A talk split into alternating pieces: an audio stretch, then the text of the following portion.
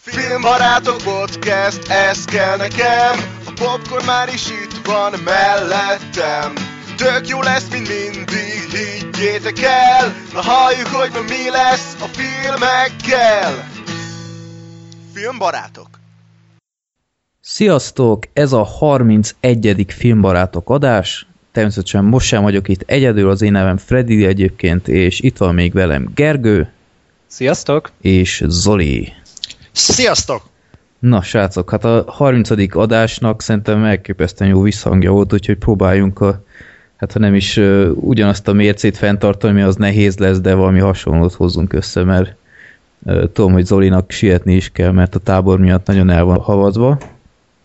Igen, egy, egy kicsit, kicsit most összejöttek a dolgok, úgyhogy egyébként ezúton is köszönöm mindenkinek a türelmet, neked is, Freddy meg Gergőnek is, mert eredetileg ugye 6 órakor kezdtünk volna, de itt a saját baromságaim miatt ezt két órával előre kellett hozni, úgyhogy még egyszer köszönöm szépen nektek. Igazán nincs mit.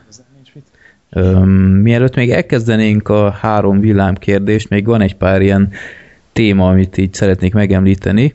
Egyrészt, hogy nagyon feltűnő, hogyha megnézem a, a letöltés számokat az MP3-as letöltéseknél, hogy brutális arányban kevesebb a letöltés, mint a YouTube videónál. Tehát így a, ha tudok hinni a YouTube megnyitás számnak, akkor kb. nem tudom én, a hallgatóink 95%-a ott hallgatja a műsort, amit egyszer nem értek, mert mi nem töltitek le MP3-ként. Feltöltitek a telefonra, MP3 lejátszóra, sokkal kényelmesebb szerintem, mint YouTube-on. Nekem van erre egy elméletem. Na mondjad. A fizikai adat hordozó után letöltés lesz a következő, ami meg fog szűnni. Az állandó online jelenlét az kezd utat törni magának, ez már a 22. század, itt a 21. században. Ha-ha. Hát én nem tudom. Én, én akkor is arra biztatok mindenkit, inkább töltsétek le az MP3-at, van már többféle letöltési mód, többféle tárhelyről, úgyhogy éljetek vele, és hát ha Youtube-on nézitek most ezt az egészet, akkor most látjátok, hogy a szokásos kép helyett egy ilyen másféle design van, mert kaptunk egy nagyon jó kis képet a 31. adásra. Nem tudom, láttátok-e? Zoli, te tudom, hogy te láttad. Igen, és nagyon tetszett, nagyon köszönöm. Nem tudom sajnos, hogy ki csinálta, de nagyon-nagyon köszönöm, nagyon jól néz ki. Meg is mondom, ki csinálta, mert azt mondta, hogy Tinódi videók, hogy ez neked lehet, hogy mond valamit. Zoli. Nekem nagyon sokat mond. Tinódiék csinálták? Ja, ja. Hát tündérek, nagyon szépen köszönöm. Na, szuper, akkor nem vallottam szégyent. És még valami, hogy múltkor említettem, hogy már van egy gyönyörű Wikipédiás oldalunk, nem tudom, néztetek-e oda azóta, az utóbbi adás óta. Voltam ott, igen. Be van jelölve, hogy törlésre van ítélve az oldal. Micsoda? Hogy, igen, Komolyan? mert hogy ez nem Wikipédiára való, ez csak egy linkgyűjtemény, bla bla bla bla. Hát nem tudom, komolyan nem értem, hogy kit zavar ez, ha már valaki tényleg ennyi munkával összeírta a filmek listáját, úgyhogy meg az adások listáját, úgyhogy nem tudom. Ekkora egy, egy, egy ilyen, ilyen buzifókuszált baromság, á, mindegy.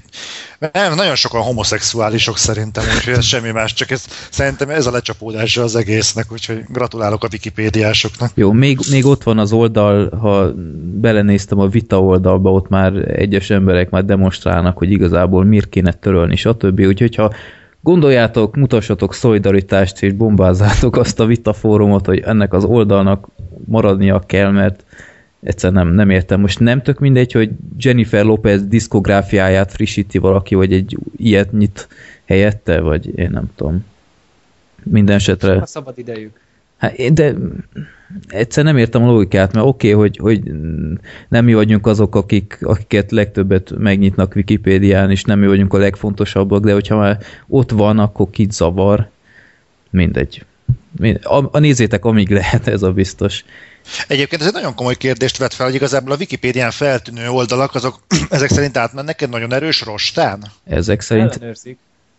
De igazából kik? Mert, mert én nem értek a Wikipédia szerkesztéshez, csak szívesen olvasom, de akkor itt vannak fizetett emberek emögött? Vagy? Hát gondolom van valami staff, hogyha már csináltak egy magyar Wikipédiát, akkor azért azt ellenőrzik. Én nekem is egyik ilyen osztálytársamnak a lakhelyénél ott próbálták humorosan módosítani egy kicsit a Wikipédia oldalt, de aztán törölték, mert hogy ezt ellenőrzik azért elég rendesen, szóval ilyen hülyeségeket nem lehet de okvetlenül föltenni.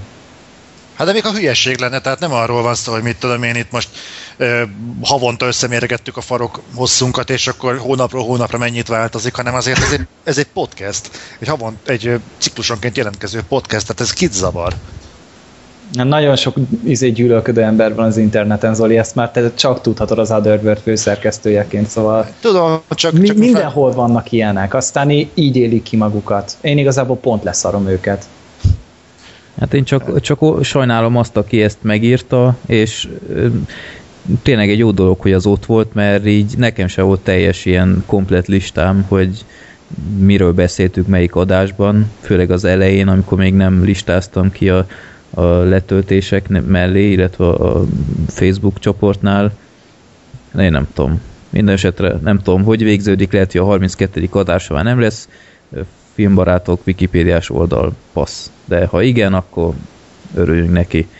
Illetve még múltkor megemlítettem a 30. adásban, hogy még sose volt női résztvevő a podcastben, úgyhogy majd júliusban ezen szeretnék változtatni, legalább egy adás keretéig, vagy erejéig, hogy egyszer legyen egy női résztvevő a podcast történetében, úgyhogy majd figyeljétek a, a Facebookos oldalt, mert ott meg lesz hirdetve az egész, hogy hogy lehet esetleg részt venni. Még én sem tudom teljesen, hogy, hogy milyen kritériumokat írjak ki, de igazából Gergő is jó bevált, pedig nála se volt semmiféle előcasting, úgyhogy nem. Ennyi erővel a csajoknak is. kértél. Tessék? Figurás fotót azért kérje, Freddy. Aj, Gergő. De tényleg egyébként mi lett a vége annak a e, taxisofőr versus Avengers Ó, tényleg. Kírásnak? Én eddig úgy láttam, hogy amikor utoljára néztem, akkor a taxisofőr vezetett egy olyan jó 15-20 szavazattal. Érted, a taxisofőr vezetett. Na várjál, itt van előttem. Kérlek szépen, taxisofőr 124 plusz 3, mert ketten e-mailen és egyen, egyen mert Twitteren küldött még szavazatot, és bosszúállók, vagy igen, vagy nem. bosszúállók 106. Szóval... Jó, de nekem meg a bosszúállókra küldtek 62 e-mail. De én azt nem hiszem el. Úgyhogy taxisofőr nyert. De nem számottevően. Nem számol, de egyébként meglepő, mert az elején tisztára úgy tűnt, hogy egy taxisofőr teljesen lealázza, aztán így... A sznobizmus miatt csak. El, kizárólag. Nem lehetek, lehetek értelmesen beszélni. Mindenesetre értékelem minden taxisofőr szavazatot. Büszke vagyok rátok. Gergő, Köszönjük pacsi. a bosszúállók szavazóknak. Igen, köszönjük. Gergő, majd összeborulunk élőben. Na, bizony. Sírunk egy kicsit a bosszúállókon. Igen. Jó lesz ez. Akkor el is érkeztünk a három villámkérdéshez. Az elsőt Benyoboly küldte, akit esetleg rossz PC-s emberek ismernek, mert többször előfordult a neve. Szóval Benyoboly küldte a kérdést, hogy mi volt a legbosszantóbb és legfelháborítóbb kritika, illetve vélemény, amit egy filmről hallottál vagy olvastál. Hagy kezdjem, hagy kezdjem! Izé, Puzsé Robinak a sötét lovag megnyilvánulása. Köszönöm! Hú, Köszönöm! Ordítottam. Szabályosan. Tehát amúgy nincs bajom azzal az emberrel, de amit ott hallottam, az egyszerűen felport az agyvizem. Szerintem kiugrok az ablakon, pedig akkor még földszinten laktam. De csak azért, mert kritizálta a filmet, vagy csak azért, mert ahogyan mert kritizálta? beszélt. Igen, mert Puzsér hülye. De, de, Puzsér de, olyan hülye, mint a seggem, komolyan. De. Nekem alapvetően nincs vele bajom, de az, amit ott lenyomott, tehát ez, ez annyira túlmagyarázta, hogy az valami nem igaz. De egyébként most viccek, bocsánat, hogy igen.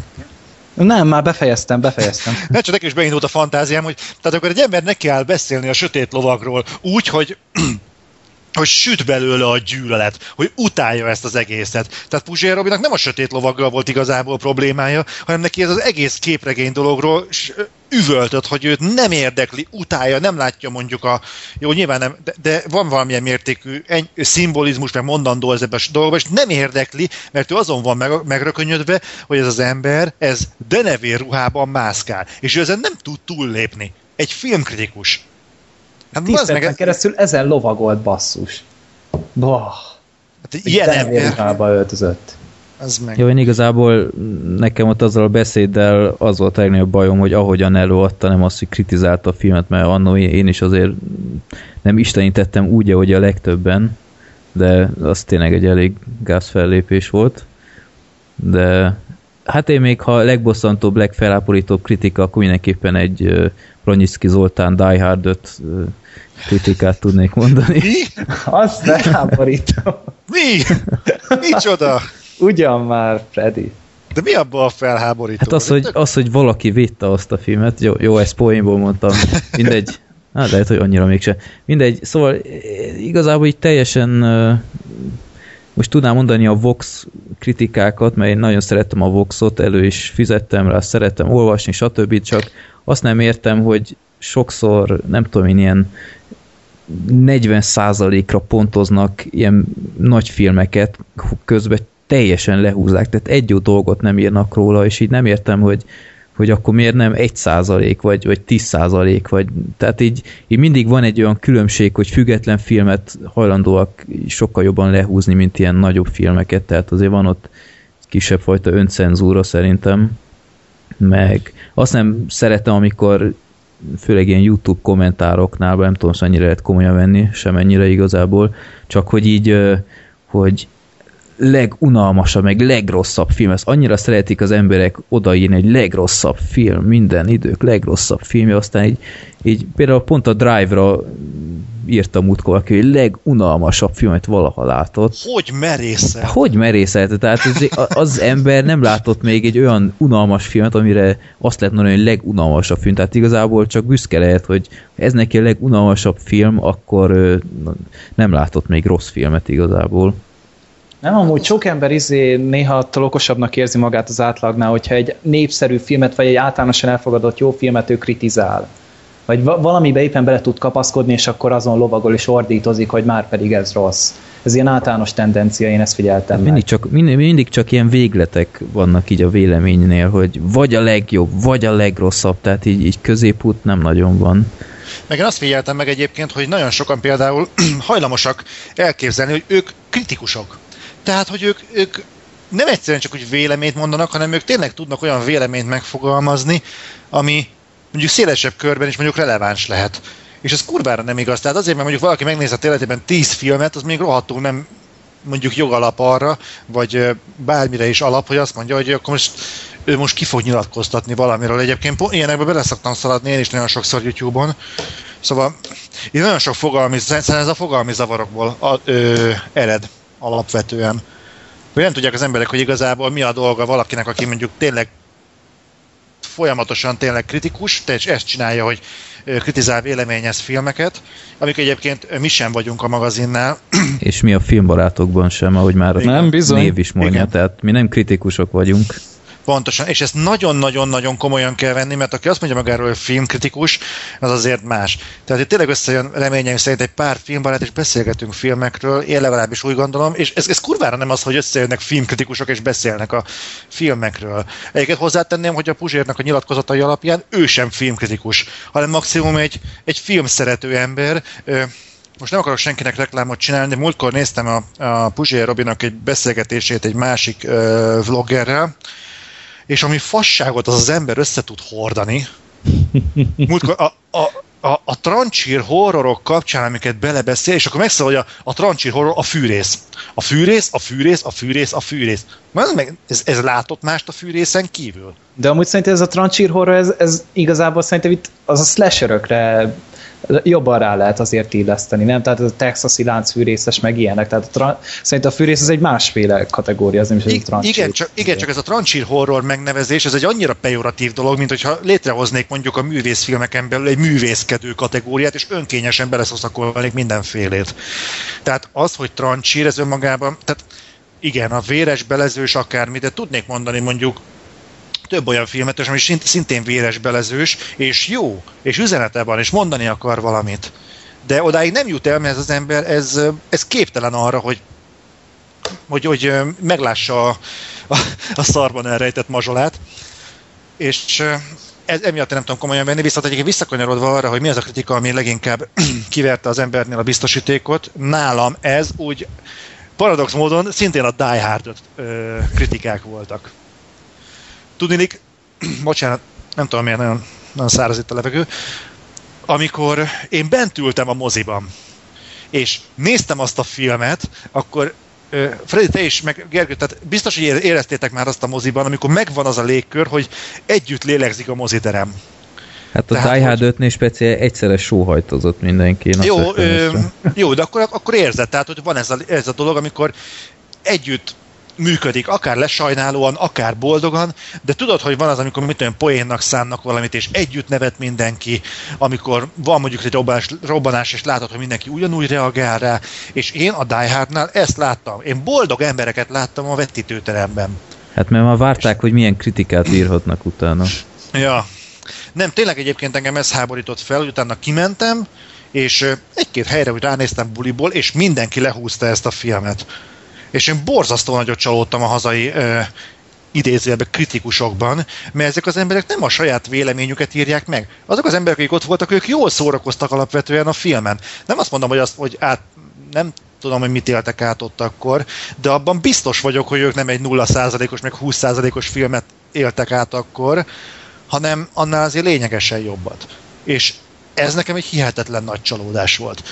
Valószínűleg hazamentek, mondták, hát ez egy jó film, mit írtak róla mások? Hú, azért ez ennyire szart mondtak, hát azért már ne égessük le magunkat, akkor mi is lehúzzuk. És az a baj, hogy sok más téren is ezt érzem, de nálam a Die Hard volt az, ami ebben engem maximálisan meggyőzött, hogy ami itthon van, egy maximális igazodás a nemzetközi trendekhez, és tök mindegy, hogy jól szórakoznak rajta, akár azért, mert nem veszik komolyan, vagy azért, mert tényleg elvarázsolta őket, de ez basszus, hogy hogy nem a saját véleményüket írják meg, pedig őket hívják meg a sajtóvetítésre. Ez, ez számomra szerintem olyan szinten felháborító, hogy szerintem nyugodtan ebben a kérdésben nálam a toppon van. De Zoli, itt a, nem, nem is a kritikusokon múlik, mert hogyha voltak olyan filmek, amiknek alapvetően rossz kritikákat kapott, de a nézők szerették. Tehát még a nézői vízhang azért sokat lendített egy filmet, de a Die Hardon még a nézők se tudtak segíteni. Most itt magam, magunkról is tudok beszélni, mert szerintem is egy kalapszar volt. Tehát, hogy az egy dolog, hogy így a sajtó mit mond, hogy hogy húzza le, de az e- emberek azért még találhatnak benne valami szórakoztatót, és még a, izé, a közemberek se jutottak azzal messzebbre. Nem tudom, hogy a Die Hard hogy áll, nem néztem a bevételeit, mert megnéztem, egynek jó volt, valószínűleg még egyszer nem fogom megnézni, ebben benne lehet az is, hogy különösebben nem vagyok Die Hard rajongó, de nem, Na mindegy, szóval még egy Bruce Willis sem annyira értékelem, tehát azt hiszem meg annól is kifejtettem. De engem mondom, inkább, inkább ez hatott meg, hogy idézőjelben, meg így negatívan, hogy kimennek az emberek, és elmondják valaki másnak a véleményét. És ez úgy elgondolkodtatott, hogy akkor minek mennek ezek az emberek sajtóvetítésre? Menjenek fel a netre, nézzék meg a Metacritic pontszámokat, az alapján ollózzanak össze egy véleményt, és le van a dolog, mindenki jobban jár, és a forgalmazónak se kerül pénzébe ennyi embernek lefoglalni egy mozitermet. Szóval nekem, nekem ez volt igazából a sokkoló. És most, és most kivételesen nem a Die Hardot akarom védeni. Aj. Jó. Szerintem már túl sokat beszéltünk ebben az évben a Die Hardról. Második kérdés, egy nagyon rövid kérdés, amit Gábor küldött gyors választ várok. Hirtelenjében ki tudja megmondani, ki írta és rendezte a birodalom, eh, birodalom visszavágott és a Jedi visszatért. Tehát én, én szerintem a rendezés az elég ebben a... Irving Kirchner szem. Az az ötödik, a hatodikat nem tudom. Na, Irving Kirchner, ő csinálta az ötödiket. A hatodikat nem tudom. Hatodikat Richard Marquand. Jó. Jó. Én, se, én se tudtam egyiket se, úgyhogy... Én, hát, mi, te, se, te se tudtad egyiket, én legalább az egyiket tudtam. Hát jó, te, te, én, én az Irvint azt tudtam, de a Jerry visszatért, azt nem. Na, tessék. Egyébként mennyire jellemző, hogy a birodalom visszavág az, ami én úgy vettem észre, szélesebb körben elfogadottan a, a eredeti trilógiának a legjobb darabja. Szerintem leg... az. Igen, jó. tehát az, az nagyon jó, azt nem rondítják el a, az Evok macik, és nem rondítják el a, a mai szemmel már azért gagyinak tartott díszletek. Tehát úgy, úgy, úgy rosszul, rosszul öregedett az új reményben. A második részben annyira minden rendben van, tehát azok máig vállalható jelenetek, amik abban vannak. Hát nyilván több pénzük is volt azért. Hát de, de a Jeti visszatérre is még több pénz volt, és azt mégis arra forgatták, hogy Evok macik legyenek benne. És mégis valamiért ez, ez még a birodalom visszavágban lehet, hogy ö, ott a gagyi díszleteket már elhagyták, de a gagyizás az még nem jött be, tehát ez a szerencsés keresztmetszet. Hmm.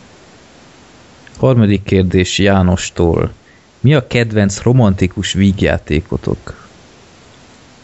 Fú, Ö, A, a, a förtelmes főnökök annak számít? az nem. Á, Az nem. Romantikus vígjáték.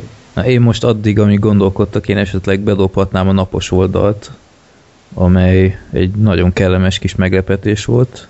De az inkább dráma Az volt. dráma. Hát, én nem tudom, azért szerintem nevezhető romantikus vígjátéknak is. Szerintem te beteg vagy, Freddy. Szerintem elég messze áll azért attól, de oké. Okay. Jó, akkor, akkor mondom az... Jó, most erre is rávágjátok, hogy ez nem az mondjuk az idétlen időkig. Ezt én meg nem láttam. Micsoda? De ezt tudod melyik, nem? A Bill Murray is. Amikor ugyanaz a nap Akkor úgy ismétlődik. nagyjából tudom. Akkor úgy tudom nagyjából. Vagy, vagy akár mutatnám az 500 nap nyárt is. Az jó, az nekem is tetszett. Jaj, meg, bár az is dráma. Nem szóltam? Az eleventestek? Na jó, nem. Hát mit tudom én, a, például Amelie az tök jó volt. Ö, Ti azt nem szeretitek pont, de vagy akár a 40 éves szűz is kurva jó. A, az őrült Iris szerelem is tök jó. Többet így most nem nagyon tudnék mondani. Lehetséges, hogy én megvettem ezt a műfajt. Egyébként én is elég negatívan álltam hozzá, de egy utóbbi időben így kicsit hajlamosabb vagyok így a, a minőségi ilyen romantikus vígjátékokat megnézni, tehát ilyen most nem Julia Roberts és Jennifer Lopez, meg nem tudom mik vannak még, Sandra Bullock, ilyen kategóriás ö, vígjátékokat értem ez alatt, hanem így, nem tudom, én pont a, én, én szerintem a napos oldal az egy romantikus vígjáték. Dráma is, de szerintem besorolható azért romkomnak Hát is. nyomokban tartalmaz romantikus vígjátékot. Hát egy, olyan nyomokban a halálsoron is tartalmaz romantikus szállat. Na jó, mész a francot. Akkor inkább ö, térjünk rá a nép akaratára.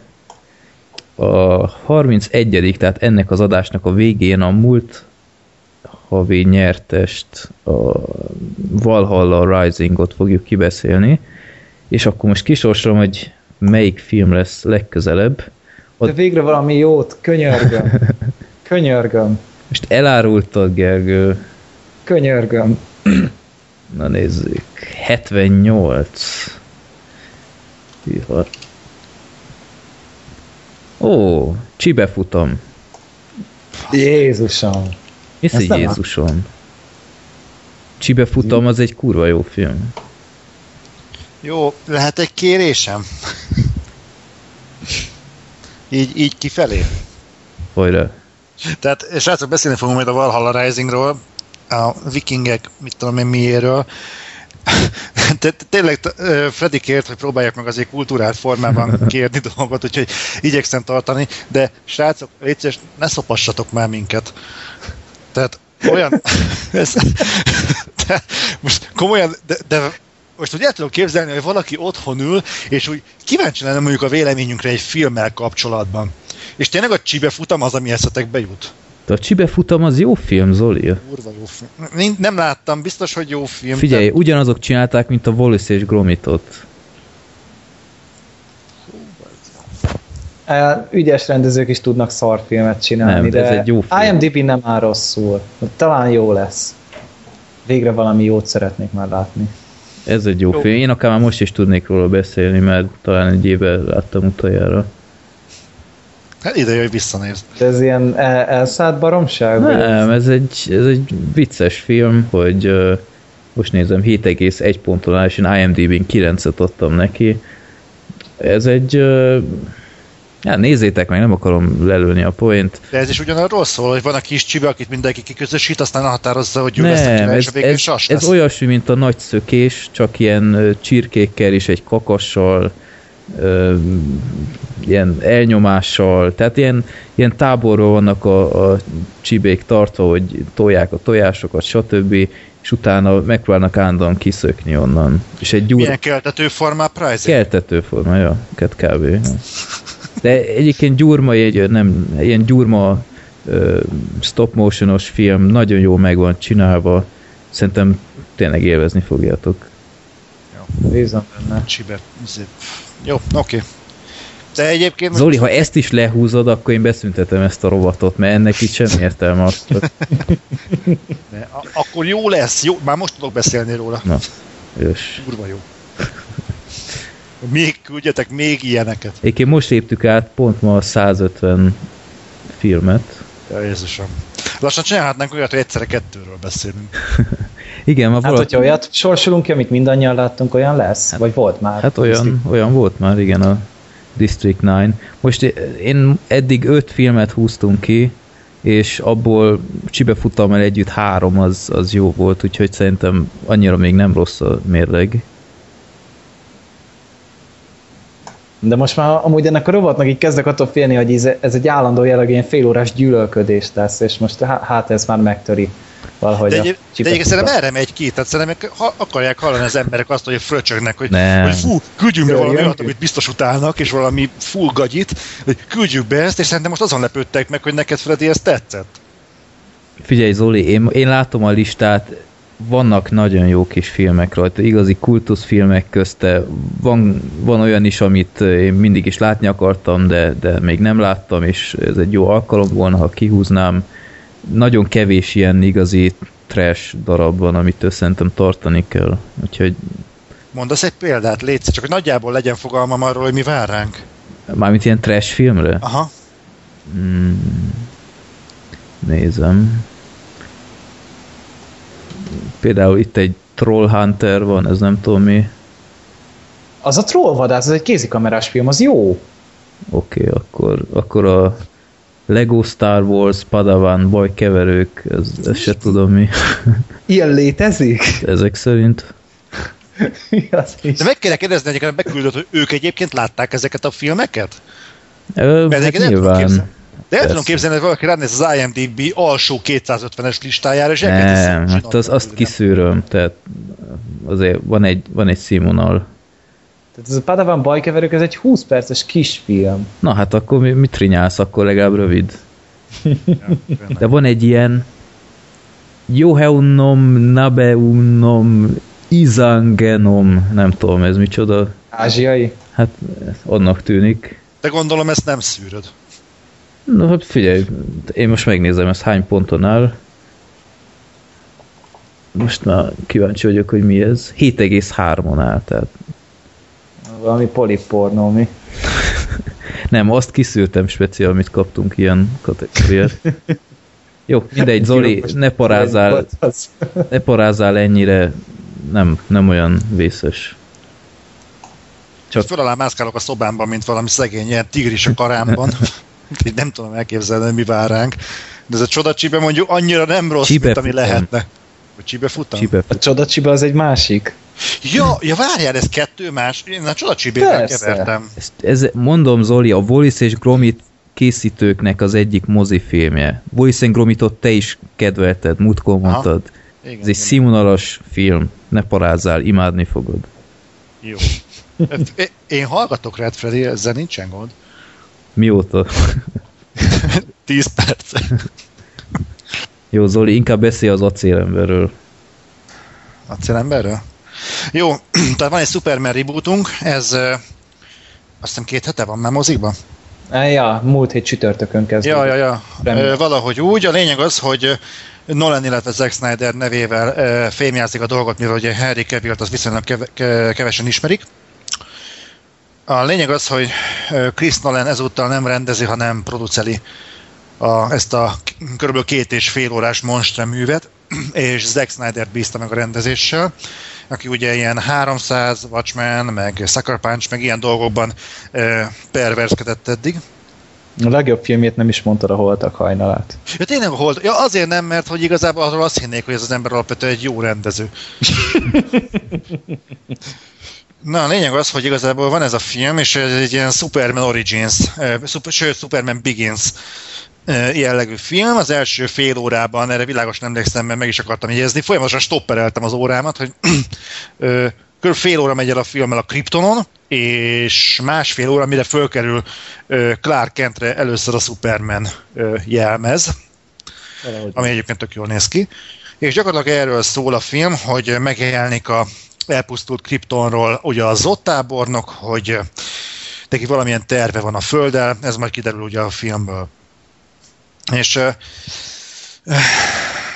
nagyon nehéz beszélni a, a, a Supermanről, mert az, az biztos, hogy borzasztó, indokolatlanul hosszú. És nem is azért hosszú, mert két és fél órás a film, amit végigülne egyébként valahol művészet. Freddy, te láttad? Dehogy láttam. Ja, te mondtad, nem, nem nézel. Ő embargózik ebből. Igen, embargózik. Tehát nem is az a baj igazából, hogy hosszú, hanem hogy ebben a két és fél órában érdemben ö, nem történik semmi. Tehát az, amit mondjuk a mivel nem lehet másról összehasonlítani, mert igazából még struktúrájában is a Batman Begins-t követi, tehát még a Batman Begins-ben végigkövetünk egy karakterfejlődést a Bruce Wayne-nél, addig Supermannél ez az egész valahogy borzasztóan hiányzik. Folyamatosan időhúzásnak érződik, és egyébként az a vicc, hogy a bemutatót, amikor megcsináltam, én még akkor is örülöttem magamba, hogy alapvetően nekem mi volt a bajom a Supermannel, tehát bocsánat, az acélemberrel. És máig nem sikerült egyértelműen tisztáznom magamban, hogy igazából Nolannek a hiánya az, ami feltűnő, Zack Snyder hozzá nem értése az, ami feltűnő, vagy az, hogy Superman egyszerűen egy szar karakter nekem erre már van egy gondolatom. Tehát alapvetően ő Nolan, ő csak egy producer volt, de ő így összedobálta egy nagyjából így a történetnek a vázát, az alaptörténetet, azt odaadta David S. Goyernek, hogy írjál belőle egy forgatókönyvet, aztán rábízta a teljes kreatív kontrollt a Zack Snyderre, mert ő ment vissza a sötét lovaggal foglalkozni. Szóval Nolannek nem nagyon volt hozzá köze hogyha így vesszük, így max pénzt adott rá. Akkor a, a Zack Snyder a rendezés szerintem azzal semmi probléma nem volt. Ez a film egyedül a forgatókönyvön csúszott el. Mert ez a David S. Goyer úgy tűnik, hogy egyedül képtelen normális munkát letenni. Hogy ott van mellette Nolan, meg tudott írni egy sötét lovagot. Bocsánat. Meg, ez, ez, ez, így ebben a formában nem igaz, mert hogy a Superman mögött egyébként ott volt a Jonathan Nolan is, a Chris Nolannek az öccse, aki a Goyerrel együtt egyébként írta a Sötét Lovagot is. Tehát Akkor... ezt ugyanazok követték el, akik a Sötét Lovagot. Hát én itt nézem a, az írókat, és itt nincsen a Jonathan Nolan neve. Bon, bontsd ki Morra, és ott lesz a Jonathan Nolan. Még mindig nincs. De. ott kell legyen. Múltkor még ott volt, lehet, hogy fizettek érte, hogy eltűnjön? Várjál kicsit. Hát ja, lehet, hogy izé letagadta, hogy ő, ő ebben nem kíván. Tehát ott van a sztori a Nolan és a Goyer, és a forgatókönyv pedig a Goyer egyedül. Ez Goyer ez egyedül nem tud forgatókönyvet írni, a Penge 2 is csak azért nem lett olyan kurva nagy szám, mert hogy elbaszta a forgatókönyvet. Hát ugye a láthatatlan ember, volt egy ilyen film, amit még rendezett is, és hát, valami gyalázatos volt. Hát meg volt neki még egy másik rendezés és ennek az arcnak, ez a túlvilág szülötte, vagy mi a szar? Én nem láttam, de így sokan alázzák, hogy nem valami jó. Szóval mindegy, ez a film egyedül a forgatókönyvön csúszott el szerintem, mert a, a színészekkel semmi probléma nincsen. Harry Cavill nagyon jól hozta a superman a, a Zott tábornok kellően parancsoló volt, a, az Amy adams se igazán volt baj a Lois Lane szerepében, Hans Zimmer az továbbra is wunderschön, tehát az, az, az, az egyszerűen lehengerlő volt. És a pojtásod? A Tessék? És a pojtásod Russell Crowe? Russell Crowe-val se volt semmi gond. Nem nagyon volt neki sok szerepe, tehát így verekedett egyszer, meg így elmondott még két monológot, aztán annyi igazából. De még gonoszt játszott, vagy jót? Vagy? Nem, ő volt a Supermannek az apja. Ő, ő volt a Jor-El. Igen, Jor-El. Igen. Tehát meg hát az apa figurákkal se igazán volt mindenben, tehát a, a forgatókönyv és ezen belül is a karakterek. Ne, tehát, egyébként Kevin, Kevin Costner szörnyű volt. Szerintem egyébként összes szereplő egyszerűen borzasztó volt ebben a filmben. De lehet, hogy csak én látom így. De Kevin Costnerről sem hogy nem is akar ott lenni a filmben. tehát ez az ember egyszerűen nem akart szerepelni a Supermanben. Tehát az, amit ott lejátszott, tehát ahhoz képest a több mint testőrért Oscar-t érdemelne. Egyszerűen gyalázatosan rossz volt. A, a, izére a Russell meg rárakták a gladiátort. Pont azt néztem, hogy az a vért, ami ott van rajta, annyi a különbség a gladiátoros vértyemekek között, hogy kapott középre egy est. Melkas. és, és megkapta ezt a cuccot, aztán ott vívjál velek egy zott tábornokkal. És egyébként most nézem, hogy Chris Nolan csinálta a sztorit, akkor összekevertem a két Nolan elnézést. Hát nem, hát Nolan állt mögötte egyedül, de hát ő is ott hagyta az egészet, mert így lehet, hogy nem bízott benne, de... Én, nem tudom, tehát én néztem azt, hogy például az a közös jelenet, ami a Clark Kent meg a Lois Lane között ugye lejátszódik, hogy hogy lehet az, hogy egy Zack Snyder kaliberű rendező, legalábbis amilyennek tartják kaliberbe, tehát ilyen kaliberű rendező nem látja, hogy egy romantikus pillanatban a szereplők között nem ízik semmi. Tehát ez a két ember ott van, és ez egy pornófilmben van legfeljebb így, hogy mind a kettő így zihálva néz a másikra, de egyszerűen az, az nem szerelem, ami a kettő között van, hanem igazából egy legfeljebb egy rendezői instrukció, meg egy, egy forgatókönyvírói plusz sor. Ebben nem volt semmi, ezek a karakterek igazából monologizálnak, és, és azok a párbeszédek, az meg, amik ebben a filmben vannak. Hát ott sírtam. Ott, ott vég... szabályosan sírtam. Igen. Tehát ennyire amit, amit ott lenyomtak. Tehát az a, a ami, amikor a, izé, először csókolózik a, a Clark Kent meg a Lois Lane, és akkor mondja, hát azt, azt hittem az első soknál jobb nincs. Lehet csak a földi férfiaknál van itt. Mi van? Meg a vége az, hogy a, a végén, amikor hogy texasi vagyok, innen csak jó amerikaiak jönnek. Hát az meg, hát, hát én... az egész mozi a kinyába nevetett, szóval Jézusom. Nem, nagy, ez, ez, ez így szörnyű volt. És egyébként azt mondom, hogy ezzel együtt nem egy rossz film nem, nem is azt mondtam, hogy szarfilm, mert nem az. Egyáltalán nem. Tehát mondtam, a színészek jók voltak, zene jó volt, az akciók, hát a, a, arról meg nem, ne is beszéljünk. Hát azért Zack Snyder, ha más, az nem is, de az akció azért. Tehát az, hát ott, amikor ott a végén ott vágták át egymást így négy-öt felhőkarcon keresztül, meg ilyenek, szóval azért az, az, az valami volt. Valami, igen. Az a vonatokat. Jézusom. Hát egy ilyen jellegű akciónál legyen is valami. Egyébként szerintem Zack Snyder legalább 1000 FPS-ben ö, forgat, hogy olyan lassításokat tudja csinálni, ami más összes sírja magát. Amúgy egy dekalassítást nem volt a filmben. Nem, ezt csak úgy általában mondom, mert ja. megnéztem a 300 Rise of the Empire-nek a bemutatóját, és az gyakorlatilag csak lassításokból áll. Hát ja, amúgy az előzetes az lett volna egy fél perces, de így meg ki lehetett húzni kettő és félre. Úgyhogy mondom, de... hogy igazából a nem tudom.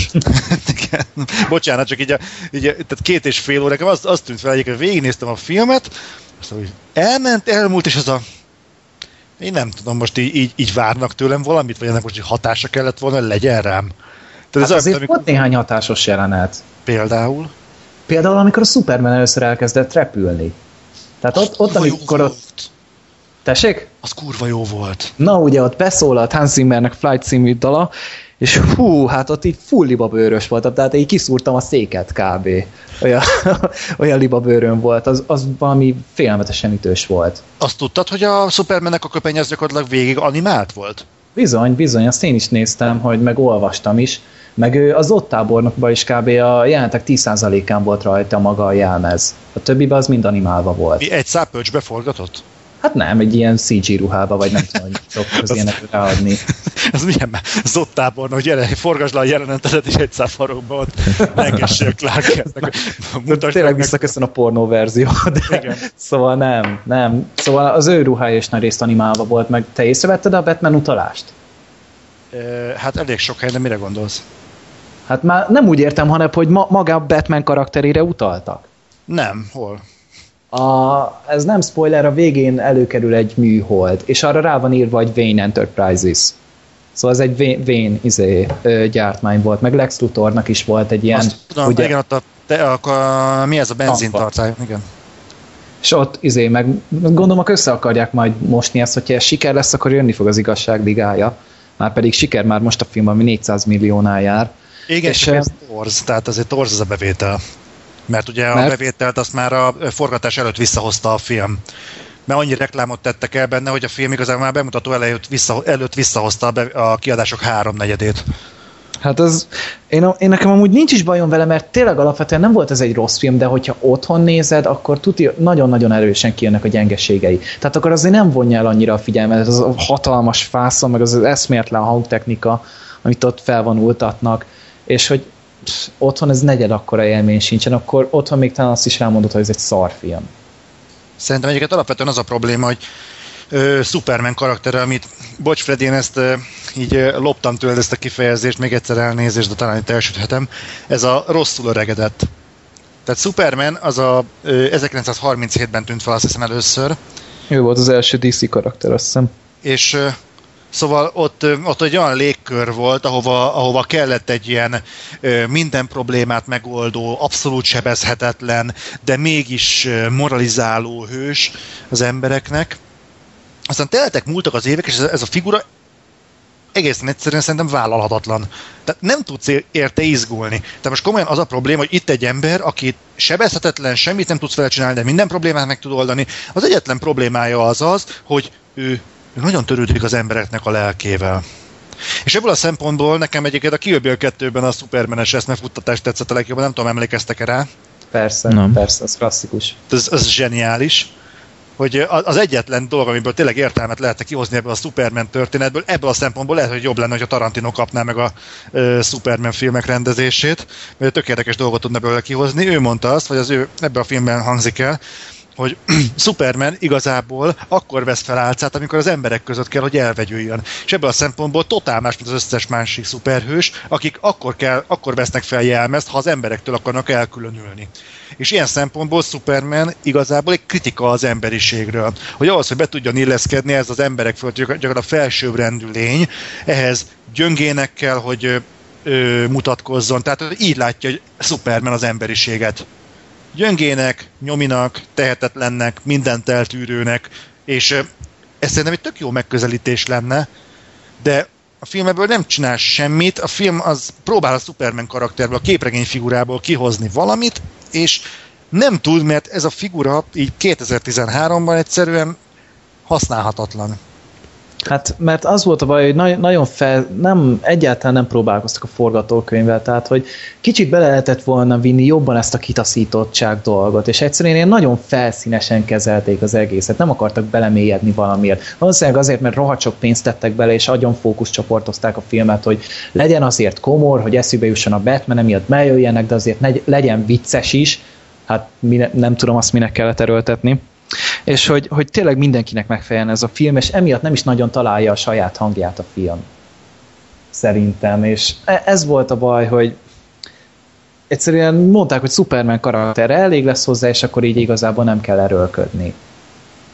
Ez viszont elég szomorú képet vet a, előre a Justice League mozira való tekintettel, mert ugye azt mondták, hogy Superman, hogyha tényleg jó lesz, akkor ez gyakorlatilag a kapuja lehet a Justice League mozinak, de hát ha ez a jó Superman mozi, ami gyakorlatilag hekkázva hozza vissza a saját költségeit is, meg hát azért, azért a jó nem... és a sikeres nem ugyanaz. Igen. a, a kritikai igen. visszhangja se valami jó azért a filmnek.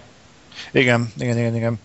Úgyhogy, és az a vicc, hogy nem egy rossz filmről beszélünk, tehát itt most a negatívumai vannak kihangsúlyozva, mert azért, azért látványos, azért az jól van megcsinálva amennyi moralizálást tudtak belerakni, annyit beleraktak, lehet, hogy kevesebb kellett volna, de eh, nem tudom.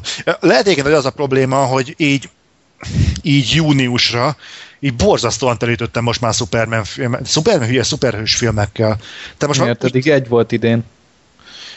De most arra telítődtem. Tehát most lett úgy elég abból, hogy, hogy minden robban, mindenki repül, van egy legyőzhetetlen ellenfél, aki az egész földet el tudná pusztítani, ha az az egy ember nem áll ki az egész földért, és valahogy úgy, úgy most már kezd nagyon elegem lenni ebből a nem tudom, ebből a, ebből a szuperhősös dologból.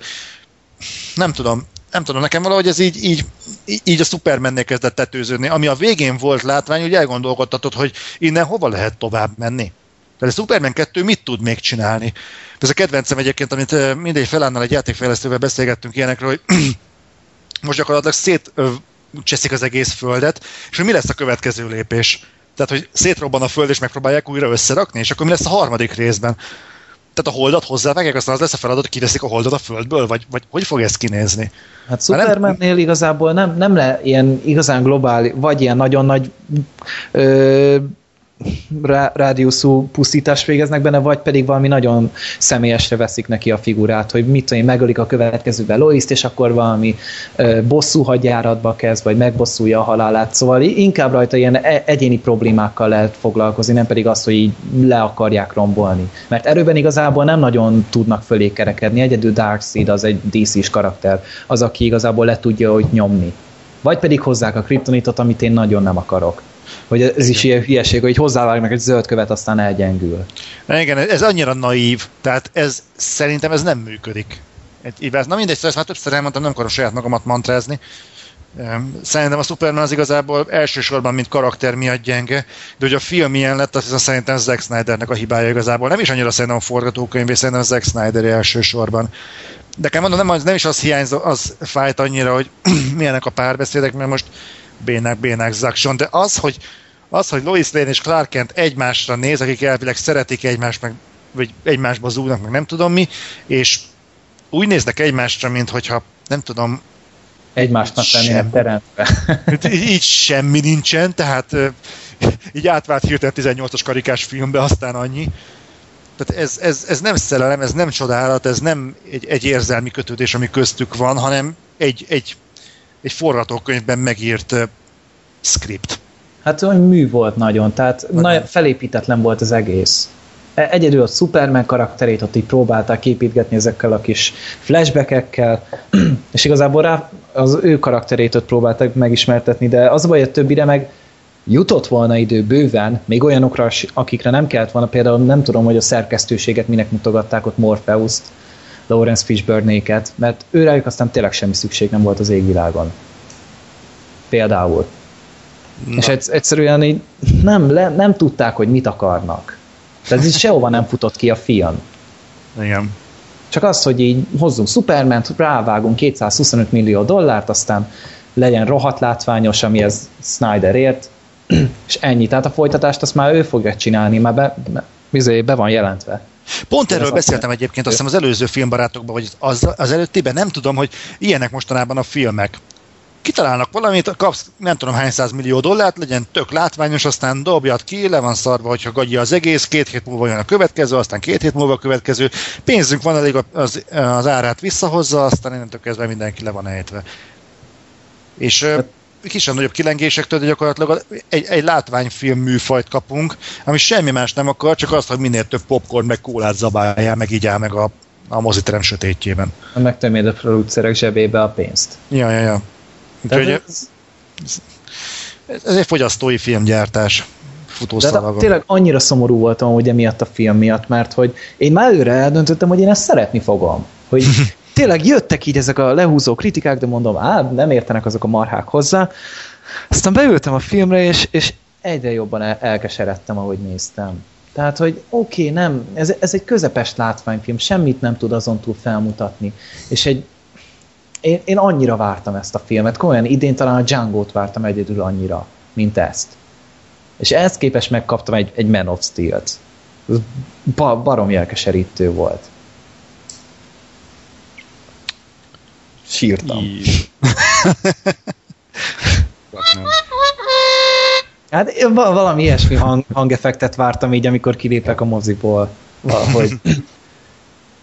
Hát nem, nem tudom, igazából idén az a baj, hogy ilyen nagy, igazi katartikus mozi élmény szerintem kettő volt, összesen pedig már voltam, vagy 10-11-szer moziba szerintem. Tehát a mhm. Django tudta ezt talán meg a, a Vasember, meg még talán a Star Trek, ami úgy tényleg olyan ma, majdnem maradéktalan élmény volt. Tehát a többi... Ez, igen, ez egy, ez egy messze menő szerintem egy külön podcastet megérne az, hogy miért van mostanában ennyire alacsonyan a léc. Tehát, hogy amikor az ember rácsodálkozik egy Django-ra, hogy az meg, fej, és, és olyan eufóriát érzek, ami miatt szerintem jobban dicsérem a Django-t, mint amennyire megérdemelné, de az a helyzet, hogy a Django az tényleg, amit te is mondtál idén, az elsőt valóban jó film. Amire azt mondja az ember, hogy nem is az, hogy jó film, egy kurva jó film. De ez nem kéne, hogy ennyire kirívó legyen, mert látjuk egyébként a Django-ban semmi nincsen, mint egy normális rendező, jó színészek és egy jó forgatókönyv. Ennyi, tehát az egy technikailag nem egy olyan film, amitől most hasra kéne esni, hanem klasszikus old school film. Ehhez képest most azt, azt mondjuk, amit te is mondasz, hogy ez volt az a film, ami hú. Azért voltak idején más jó filmek is, azért nem mondjátok. Micsoda? Hát jó, most én elővettem a idei filmes naplómat, most kiemelhetném például a napos oldalt, ami nekem nagyon bejött. Jó, de a érted? Most... Gangster osztagot, a, Na jó. a gangster osztag. Zero Dark Thirty-t én nagyon szerettem. Kényszerleszállást. Jó. A Die Hard a feledést. Tehát ezek a maradéktalan, igazi nagyszabású mozi élmények, amikor té- tényleg nem csak az, hogy így kiszolgálják így a szemedet, hogy így tényleg minden felrobban és kurva jól néz ki, hanem, hanem té- tényleg így valahogy így érzel benne egy katarzist, va- valami sikerélményt, vagy nem tudom, amik tényleg kivált belőled valami. De ilyet csak látványfilmeknél lehet, mert én moziban ugyanúgy tudok élvezni egy, egy nem tudom, mellékhatásokat, mint egy feledést. Nem, nem ez a baj, hanem az, hogy 300 millióból készül ez a film. Tehát gondolj bele, hogy mondjuk a, a Django nem tudom mennyiből készül, de biztos 100 millióból. 100 millióból, mondjuk az egy független film, ez az nem kevés. Na mindegy, és... Tarantinohoz képest. Igen. Ő azért egy név, neki lehet adni ennyi pénzt. És és azt mondod, hogy háromszor ennyi pénzből csinálják már meg olyannak, és úgy néz ki, hogy ez a 300 millió dollár, ebből a, a Tarantinohoz képest például csak a rendező nem kap, rendezőre nem fordítanak, a forgatókönyvíróra nem fordítanak, meg a színészekre nem fordítanak. Minden más ezek szerint a CGI-ra megy, de ez se igaz, mert tüntetnek ugye a, az Oscarnál tüntettek a, a ilyen mm, mik ezek a CG munkások. On hát elvileg ilyen bagóért dolgoznak, nem semmi fizetést kapnak Igen. ezek az emberek, aztán megy mégis... Igen. Tehát hova megynek ezek a pénzek? Mert hogy nem a filmre, az biztos. A marketingre meg külön pénzek mennek elvileg, tehát az még nincs is benne a költségvetésbe. Pontosan. Na arra te... még annyi elmegy legalább. Igen, úgyhogy fogalmam nincsen, hogy mi. Valószínűleg nem a reklámra, mert pont a reklámozók fizetnek azért, hogy bent legyenek a filmbe. Tehát megint ott tartunk, hogy 300 millió elmegy a filmre, és még nem tudom hány száz millió jön vissza azért, hogy elhelyezzék a terméket magában a filmben. Azért, hogy egy pillanatra megvillanjon az a rohadt Nikon felirat, amikor mászik Kilois Lane a gödörből. Na igen. Csak érted, ez, és, és megint a néző van átverve, mert azt mondja, hogy hú, 300 millió dolláros filmet fogok látni, kurva jó lesz. Beülsz és nem. Egy középszerű valami, rengeteg ilyen tűzijátékkal benne. Ja, ami egyébként animált, tehát arra biztos nem költöttek annyit, mert, mert nem, tehát nem kellett lebontani ehhez az egészhez egy felhőkarcolót. Hát Na, azért az jóval drágább lett volna. igen, igen, csak tudod, úgy elvárná az ember, hogy egy hogy tényleg ennyi le... pénzért akkor már valamit csináljanak is vele. Nem csak az, hogy van, van néhány nagy robbanás, meg ennyi. Vicces, még egy leplet se adtak Supermanre. azon is egy lepedőt spóroltak rajta. Tehát nem, most már ott tartunk egyébként, hogy lassan olcsóbb lenne filmet forgatni, hogyha full izé, tehát Toy Story-kat néznénk egymás hegyén hátán. Tehát hát, nem, és ezzel nem a Toy Story érdemeit akarom csorbítani, tehát a Toy Story nagyon jó sorozat, csak érted, nem igazán értem, hogy amikor egy filmnek már, már lassan a 80% a cég, akkor mi értelme van Egyáltalán a színészeknek. Pontosan. Vagy Tehát akkor mondjuk azt, hogy akkor ennyi elővel nézek Buzz Lightyear-t, és ő, ő is ugyanazokat az eséseket meg tudja csinálni, mint mondjuk a színész, csak ehhez neki, mit tudom én, nem, kell. igen. Vagy például ilyen lesz a nem sokára bemutatandó Pacific Rim. Na ott még több lesz szerintem trükk, mint az acélemberben, pedig az már durva. De mondjuk az meg jónak tűnik. Tehát én mindenképpen meg akarom azt mondjuk nézni. Tehát a, van, amikor a, a trükköket úgy használják fel, hogy arra tényleg szükség van, például ilyen óriás robotos szörnyes baromsághoz. Hát ezt máshogy nem lehet, de mondjuk egy ilyen Superman, szerintem itt még a verekedések is animálva voltak. Egyébként igen. Csak az a baj, érted, hogy innentől kezdve, és csodálkoznak, az emberek nem mennek moziba. Tehát, hát az acélemberre mennek. Oda mennek, hogy nem mennének. Hát voltam az Intercom, nem brutális. Az első két nap több ezer ember ment be a mozikba. De elképesztő mennyiség. Úgyhogy e- erre tényleg ez hozni fogja a pénzt. És tudja, hogy lesz második rész, és ha tényleg olyan sikeres lesz ez a film, mint amennyire ígérkezik, akkor pontosan ugyanilyen lesz a második rész. Hát de azért csak hallgatni fognak a kritikákra, nem? Hát miért hallgatnál? Te hallgatnál rá, hogyha azt mondanák, hogy fú, rekordbevételt értél el, mert tudod, hogy mi a frankó. Ez kell hát, a népnek. De hát azért mégiscsak a nézői visszajelzéseket kéne, vagy az vagy már nem is nekünk készítik ezeket a izéket, hanem befektetőknek ezeket a filmeket. De IMDb meg jól áll a film. Hát majdnem 8 ponton. Hát 8 pont, azért ez durva.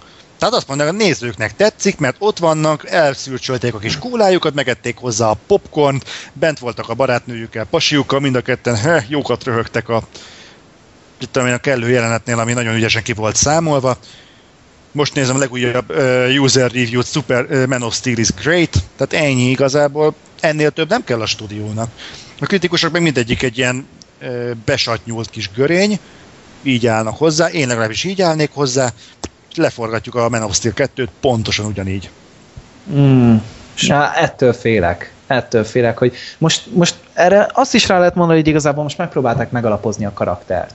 Hogy most a felvezetés elment nem tudom mennyi idő, és mi van, hogyha a második részre egy, hoznak egy olyan történetet, mint mondjuk a Sötét Lovagban, amikor már kész a karakter, és most már lehet vele drámázni rendesen. De pont ez a baj, nem lehet jó de nem lehet kihozni a Supermanből egy sötét lovagot. Tehát milyen olyan szituációt tudsz elképzelni, ami a Superman érában egy sötét lovag jellegű konfliktust eredményezne? Hát nyilván egy olyan gonosz kell, aki valóban az izé értelmileg akar felülkerekedni, nem pedig az, hogy jól megveri. Igen. A mostani, ez, ez, ez erre ment ki, hogy jól megverje, és annyi. Mi viszont a Heath Ledger, a Joker ott pedig ott az arra ment rá, hogy izé szellemileg semmisítse meg a Batman, mert láthatod, hogy fizikailag egyszerűen képtelen fölé kerekedni. Hogy Supermanre meg az meg még op. Tehát az még inkább legyőzhetetlen ebből a szempontból. Tehát valami, valami zseni kell ellene ki nem tudom, az anyukáját. Jaj, tényleg, eljutott eszembe az a jelenet, amikor az anyját izé megvédte az egyik ilyen kriptonitól. Ezt így húzta végig kukoricaföldön, és ütötte, és közben mondta, hogy nem, engedem, hogy básd az anyukámat. Mi a fasz, mint valami tíz éves. Így úgy hangzott az egész. Nem, ez az egész Superman az a baj, tényleg ez, ez egy nem tudsz vele mit kezdeni, és ezt mindig, ezt mondom is, folyamatosan fogom mondani. A Superman egy szar karakter, az összes létező gyengesége abból áll, hogy sírri, mint a fürdős kurva. Hát és azért, mert senki nem fogadja be szegényt. Igen, szerencsétlen. Kisebbségben van ő az egyetlen idegen a Földön. Hát igen, meg hát tényleg most már minden, fajának minden képviselője elpusztult. Ugye azért, azért sordította Zod után, hogy tényleg ő volt az utolsó talán. Laszt. Nem is valószínű, hogy van több kriptoni hogy nem láttunk rá jeleket vagy nyomokat. Hát akkor ezzel a kriptonit kérdés is megoldódott. Hát, mert elpusztult, lehet, lehet, hogy még ott a röpködött itt ott, de azt sem tudom, hogy elvileg az kurva messze van, tehát azok, ott, azok a kőzet darabok, amik onnan eljutnának a földre, az hogy képtelenség, hogy valóban találjon abból valaki a izé, homokba valamennyit. De ezt se értettem egyébként. Az a vicc, hogy két és fél óra volt az egész filmre, ebből kb. két óra volt, az utolsó fél volt az, ami pörgött úgy igazából. Két órája volt a filmnek arra, hogy karaktereket építsen fel, és a legfontosabb dolgokra nem, nem kaptunk választ. Tehát például, hogy a jaj, hogy hívják a Russell Crowe, a, a Jorel, Jorel. A Jorel, hogy miért küldi a földre a gyerekét? Többször fölmerül a kérdés, de miért küldi oda? Oké, okay, hogy meg akarja menteni a gyereket, meg hogy a népe azt túl, de miért pont a földre? Mert ott értelmes élőlények vannak. Hát pont azt mondja, de az anyja, meg, az anyja meg pont azt mondja, hogy le fogják nézni, ki fogják vetni saját magukból, vagy maguk közül, és tehát igazából nem tudom, tehát annyi energiával, amit ebbe az egészbe beleöltek, hogy a gyerek megszületik, ugye... Ja, ö... meg a gyerek! Alapból igen. hogyan? Hogy Kryptonon tilos volt dugni? Igen, ezek szerint. Vagy micsoda? De nincsen Vagy nem tudták, hogy kell? Semmit nem tudunk meg a Kryptonról, nem tudunk meg semmit, hogy miért annyira fontos ez a gyerek, hogy emiatt a, a Jorelék nem akarnak elmenni Kryptonról, inkább ott halnak meg. Látszólag egyébként lenne rá lehetőség, meg technikai adottságok, hogy elhúzzanak ők is a gyerekkel, de nem, tehát egy gyerek menjen el, ők ott elvannak magukba, és két órájuk volt arra, hogy ezt a témát kibontsák, meg egy komplet visszaemlékezés az űrhajóban. És nem. Közhelyek vannak, meg baromságok egymás hegyén hátán, tehát az ember síró görcsöt kap egyszerűen, hogy a két és fél órában nem lehet elmondani egy eredet történetet, akkor hagyd el az egészet a francba. Srácok, jó, oké. Okay. jó, jó, tényleg. Most már hagyjuk abba, mert tényleg annyit rúgdostuk, de alapvetően ez tényleg nem egy szarfilm, csak közepes. Azért bosszantott fel, mert annyira jó lehetett volna. És nem. Úgyhogy srácok, hogyha valaki meg akarja nézni, az inkább moziba menjen, és akkor ott úgy, úgy talán meg tudja bocsájtani a baromságokat, de otthon semmiképpen ne. Otthon garantált csalódás lesz. Az biztos. Meg hát jó, mondjuk a magyar szinkro is katasztrofális volt. Nem. Szörnyű hallgatni. Főleg az odot. Hú, Isten. Ez fájt fizikailag. Na jó, eh, Freddy ki akar most megfakadni. jó, tényleg, tényleg, hagy, hagyjuk abba, szóval e, ez volt a Man of Steel. Fú. A kedves hallgatók, az Ehavi Acélember podcastet hallgattátok, majd akkor legközelebb újra nagyon részletesen kiveszéljük ezt a remek akciófilmet szuperhősökkel. E, mi jön? Nincs előttem a list. Ja, szemfényvesztők.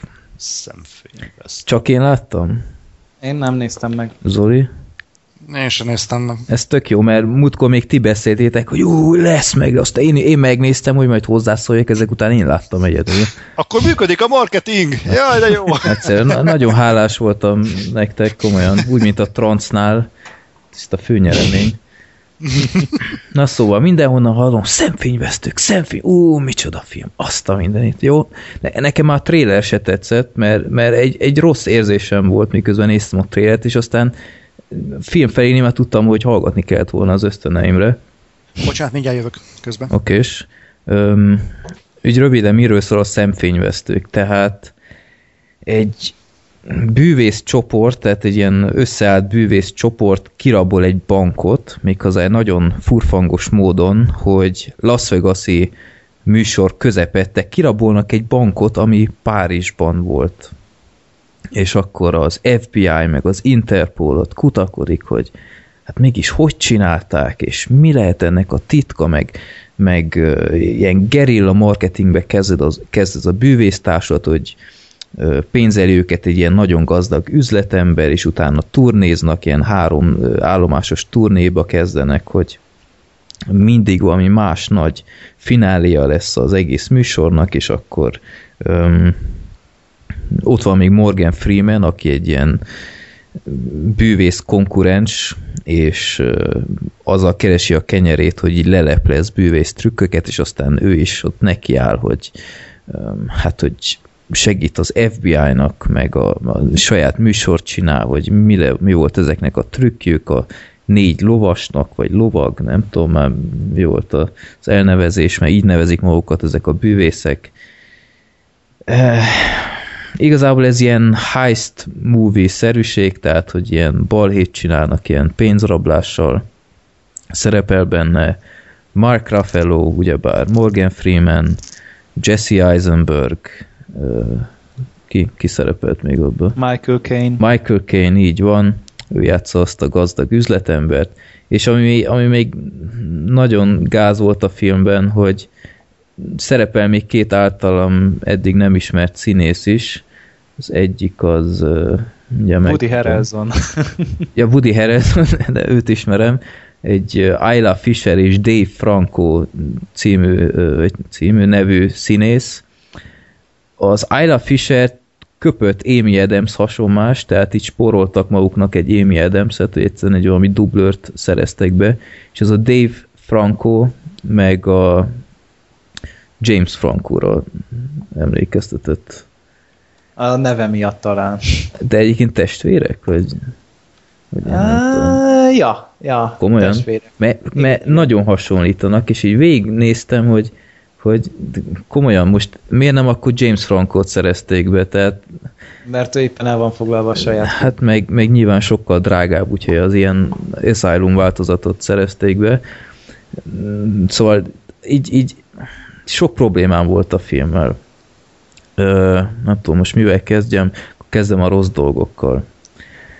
Tehát a film annyira komolyan vette magát, hogy egyszerűen, egyszerűen nem értettem, mert, mert sok oka nem volt rá, tehát egy agy nélküli popcorn mozi, és így, így emberek már bele magyaráztak egy második eredetet, meg én nem tudom, hogy ú, milyen komplex az a történet, meg, meg stb. Egyszerűen nem, szerintem abszolút nem. Ha, ha kicsit lazábra vette volna az egészet, és nem egy ilyen, ilyen brilliánsan megkoreografált akció heist mozit akart volna lerakni, szerintem többre ment volna. A karakterek teljesen kidolgozatlanok, tehát felületesek, így nem értettem, hogy miért áll ez az egész bűvészcsoport akkor négy emberből, miért nem mondjuk kettőből, helyette jobban megismerjük őket, mert, mert mindegyik ilyen mágusnak megtudtuk, hogy mik a, az erősségei, stb., de így szinte semmit nem tudunk meg róluk. És ö, ami még zavart, hogy ezek a karakterek sok szempontból nem mágusok voltak, hanem inkább már ilyen szuperhősök.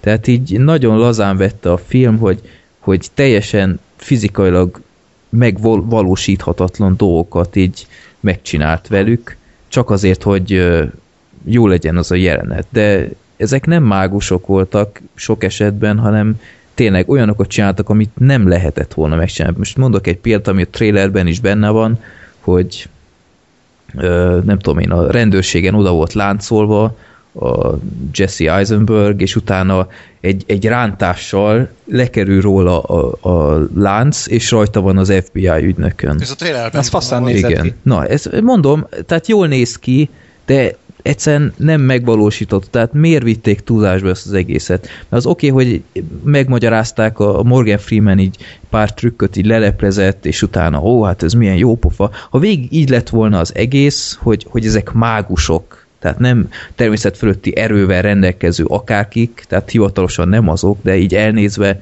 nem lehetett rá más magyarázat, hogy máskülönben hogy csinálták meg ezt a dolgot, amit éppen műveltek.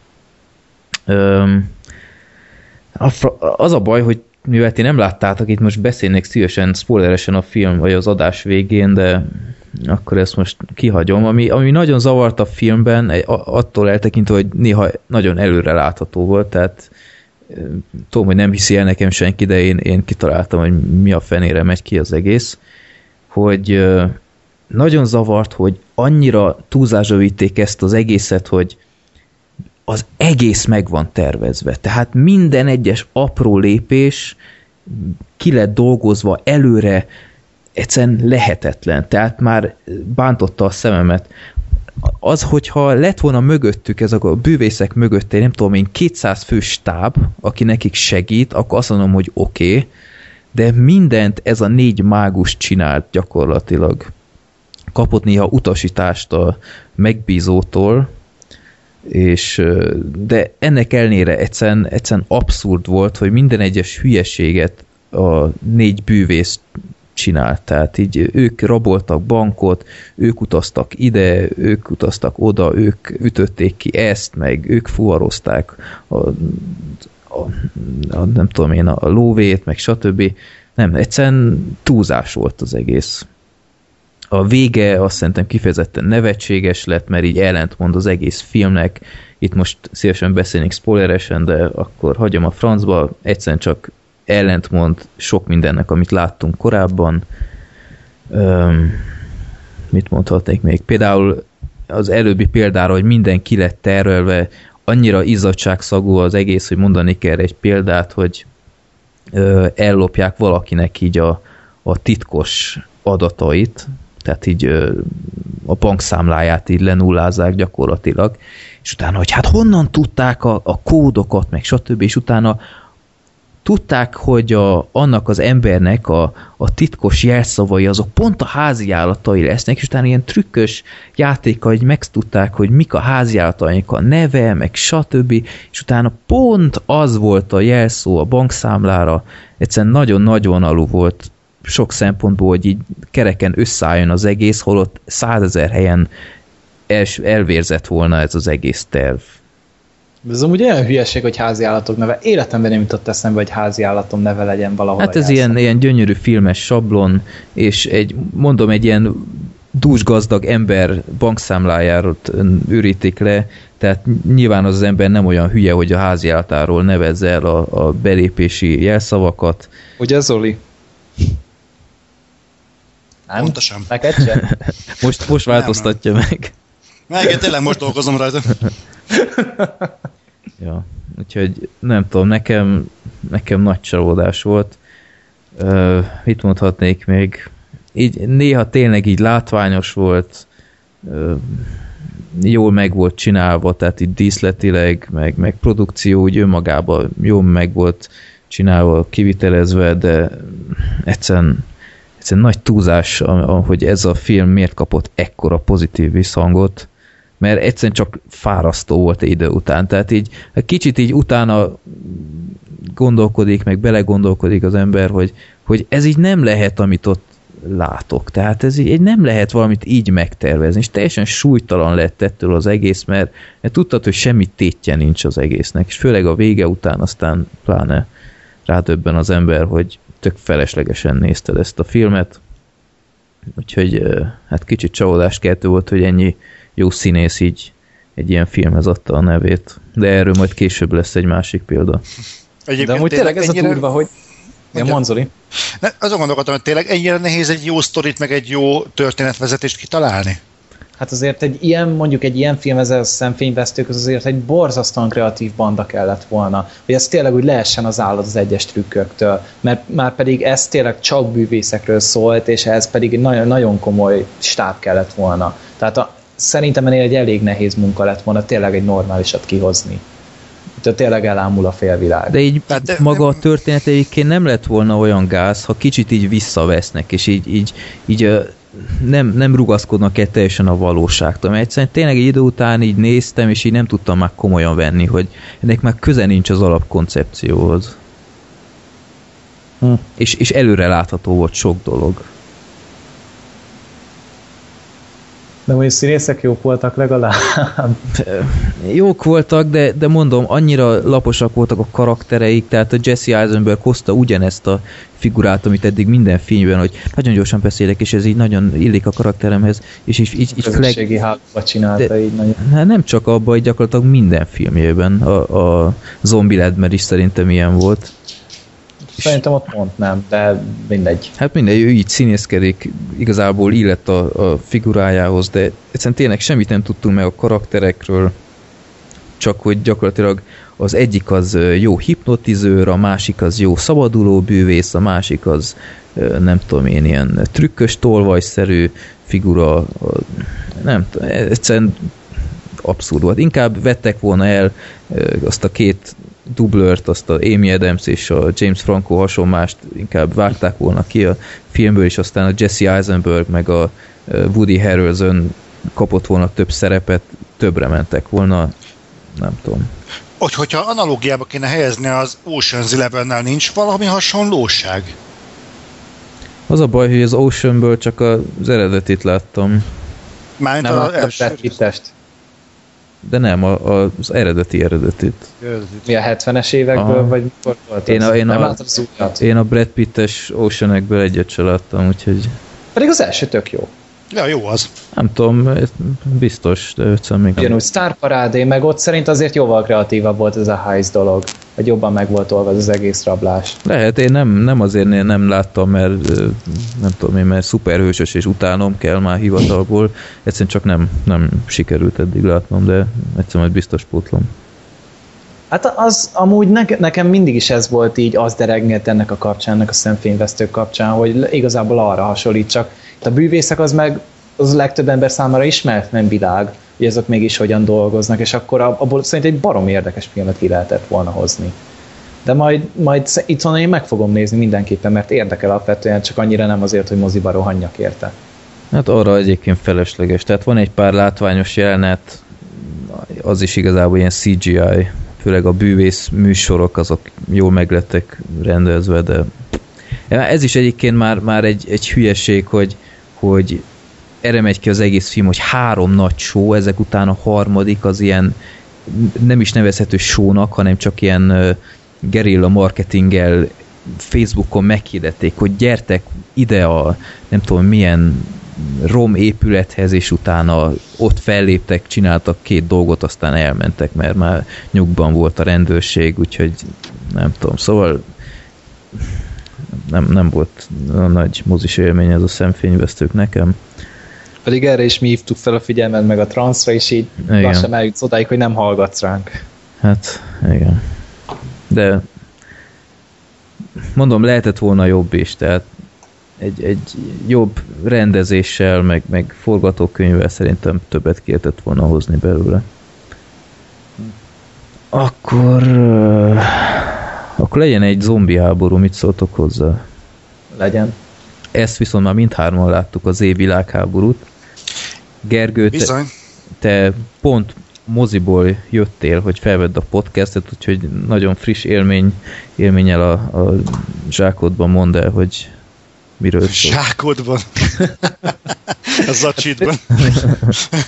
hát tényleg amúgy a felvétel 5 perccel értem haza. Hallottátok és volna, hogy liheget, hogy bocs, bocs csak késésért. Szaladtam, Futottál a zombik elől, mi? Ja.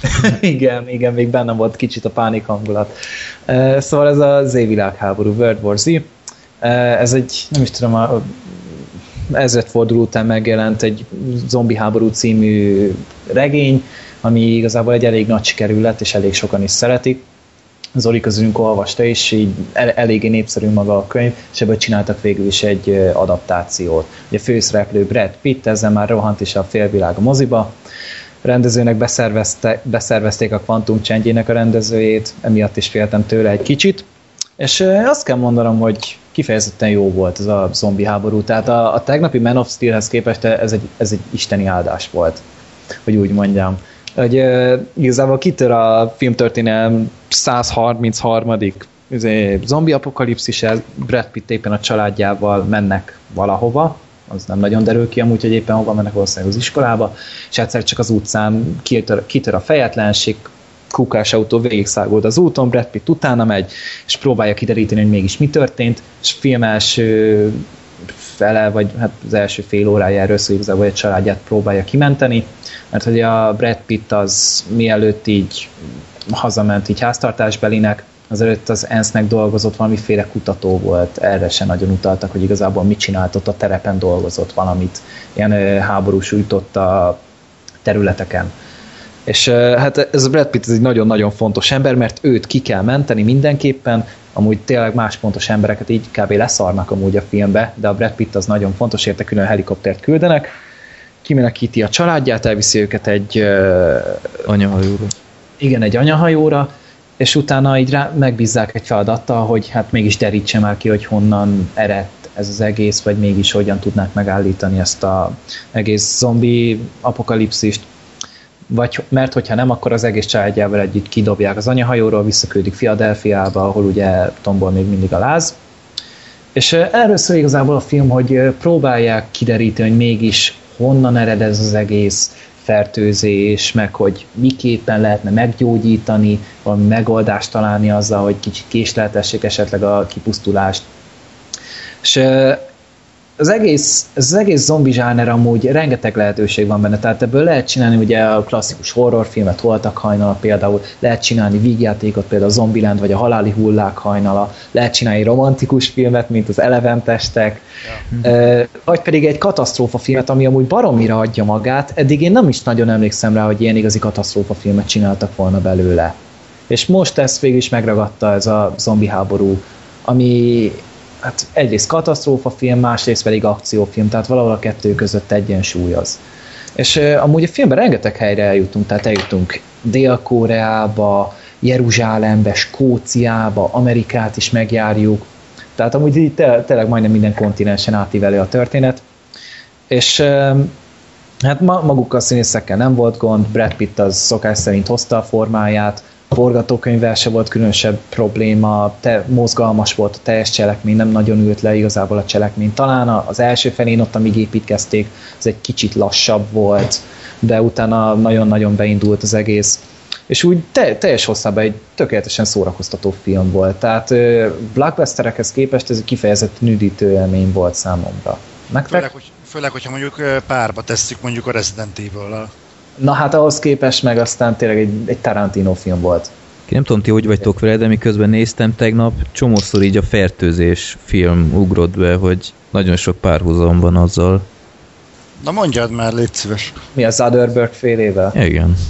Ugyanez a, ugyanez a terítsük ki honnan kezdődött, meg, meg utazunk oda, irányító központ, szerintem volt benne hasonlóság.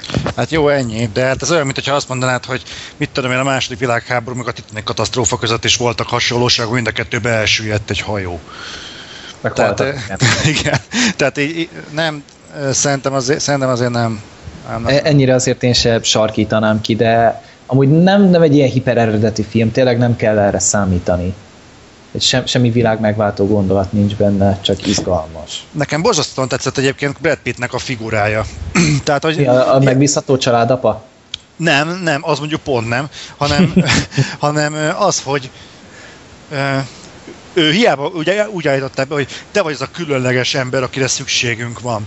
És így néztem, hogy nem, ez meg megint valami szar klissé, hogy te vagy az egyetlen ember, aki meg tudja fertőzni a vírust a Földön, és nekem rohadtul tetszett, hogy nem ez jött vissza, hanem az derült ki, hogy ő igazából egy ilyen különleges esetekre specializált figura, valószínűleg katona, vagy ex-katona, és ő is sokszor nem tudja, hogy mit kell csinálni Tehát amikor az az ominózus jelenet, ami szerintem a film egyik csúcspontja, amikor a zombik ugye támadják az izraeli falat.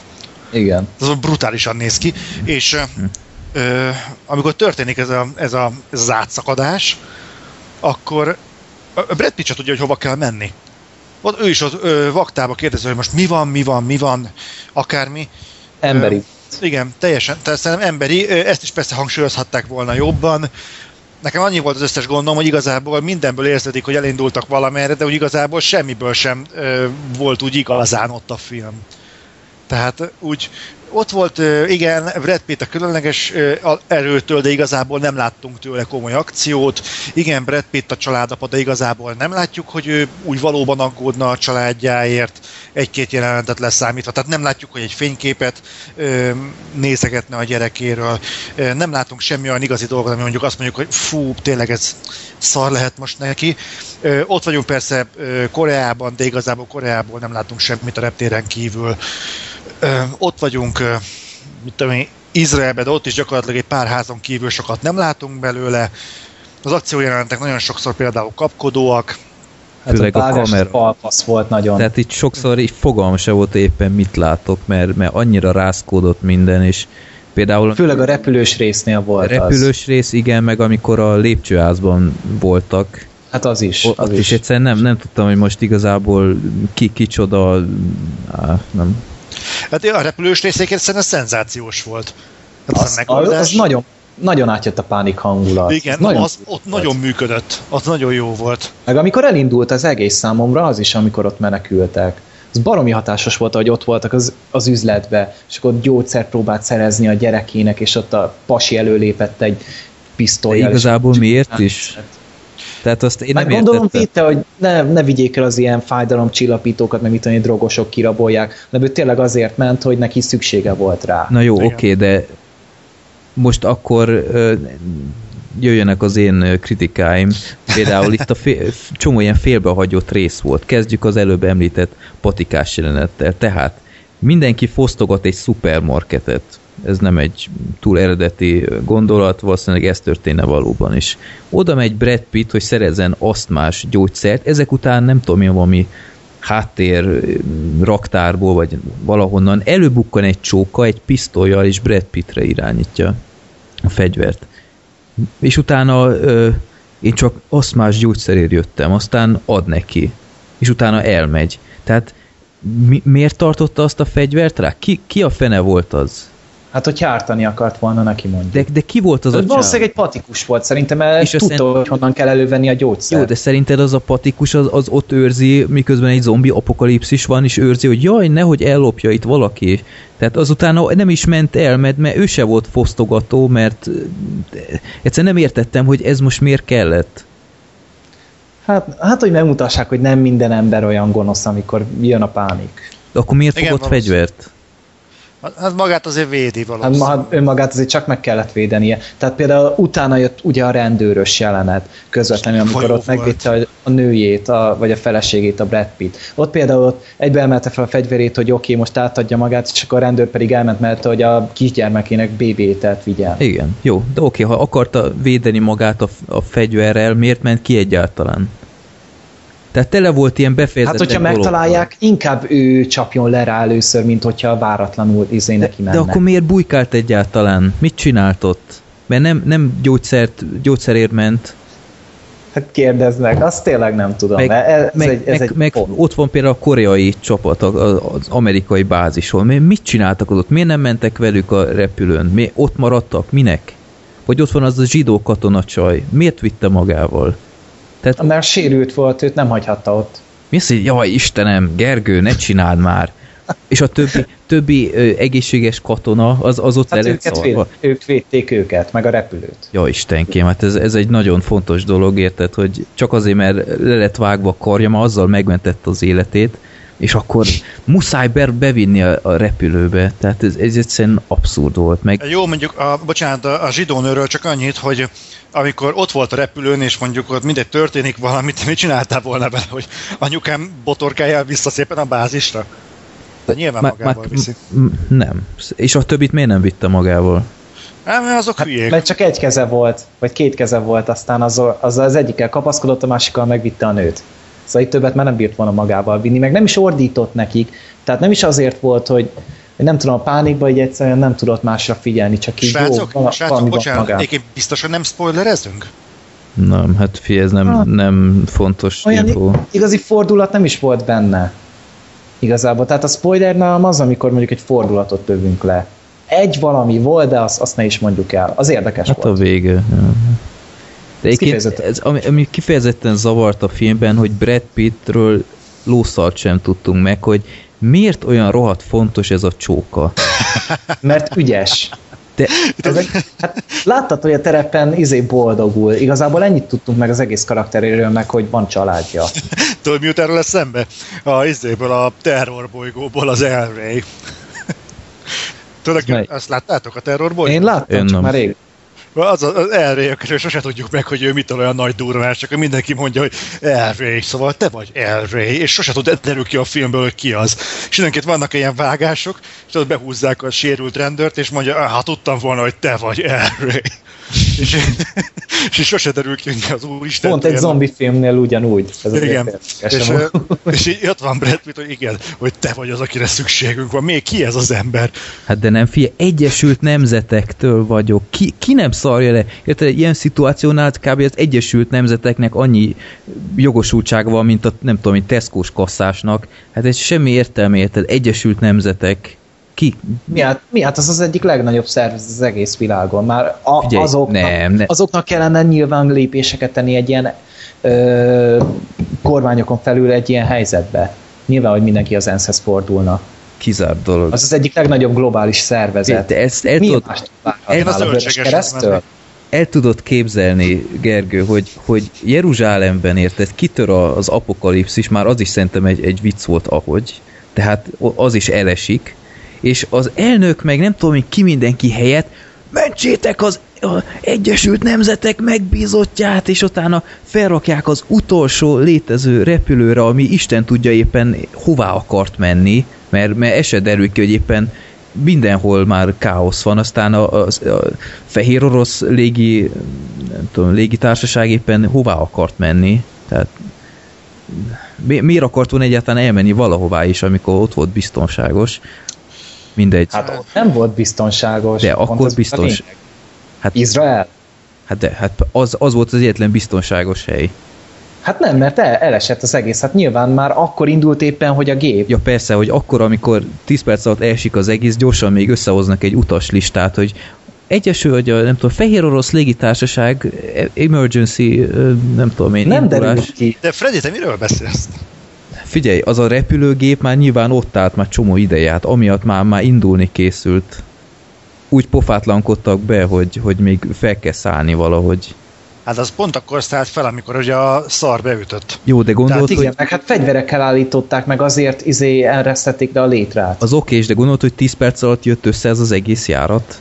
Nem, hát ez nyilván akkor egy charter járat volt, ami hová, éppen így. de hová indult? Érted? Nem teljesen kurvára mindegy. Egy ne menetrend szerinti járat, amit leállítottak. De, de, de hová indul, amikor az egész világ elesett gyakorlatilag? Honnan? Ausztráliába bazd meg, az teljesen el van izé, szigetelve mindentől. Nem, nem mindegy. nézni. Hát nem mindegy szerintem, mert, mert Mert te attól jobban, jobban igen, jobban érzem magam, mert, mert, sor, mert sorban mondták, hogy mi minden elesett. És, és például ez is egy, egy, egy hülyeség, egy, egy plot hole gyakorlatilag, hogy, hogy ha, ha minden elesett, miért nem maradtak a biztonságban, és repülnek a charterrel, a fehér orosz légitársasággal valahová. Minden elesett azért. Hát valahova mentek. Jó, mindegy. Meg, meg ahogy Biztos egyetlen, cél. egyáltalán, Ez ahogy Jeruzsálem, mindegy. Jeruzsálem elesett ma, az is szerintem elég vicces volt, érted, hogy Ja, hát igen, hogy De egy, Freddy, egy hogyha- hete így indult el az egész, és addig így nem jutott eszükbe ott hangoskodni. Egyszer hát meg nyilván sem. az egész város addig tök volt. Hát ja, De megjött Brad Pitt, te is örülnél, ha itt lenne Brad Pitt. hát nyilván neki ott hozsannáztak, meg mit Meg, tudom meg én. az is nagyon valószínűnek tűnt, hogy Jeruzsálem így stabilan tartja magát, és utána semmi jobb dolguk nincs, mint hogy beengedjenek egy csomó embert, mert potenciális nyitott kapuknál aztán nem jön be senki. Hát nem volt nyitva a kapu. Hát oda kell személyi igazolvány a zombiknak, meg nincs. meg becsippelni őket. Egyébként ez olyan furcsa, Freddy, hogy mondod, hogy, hogy hova mennek az emberek. Ha jönnének a zombik, te nem mennél valahová?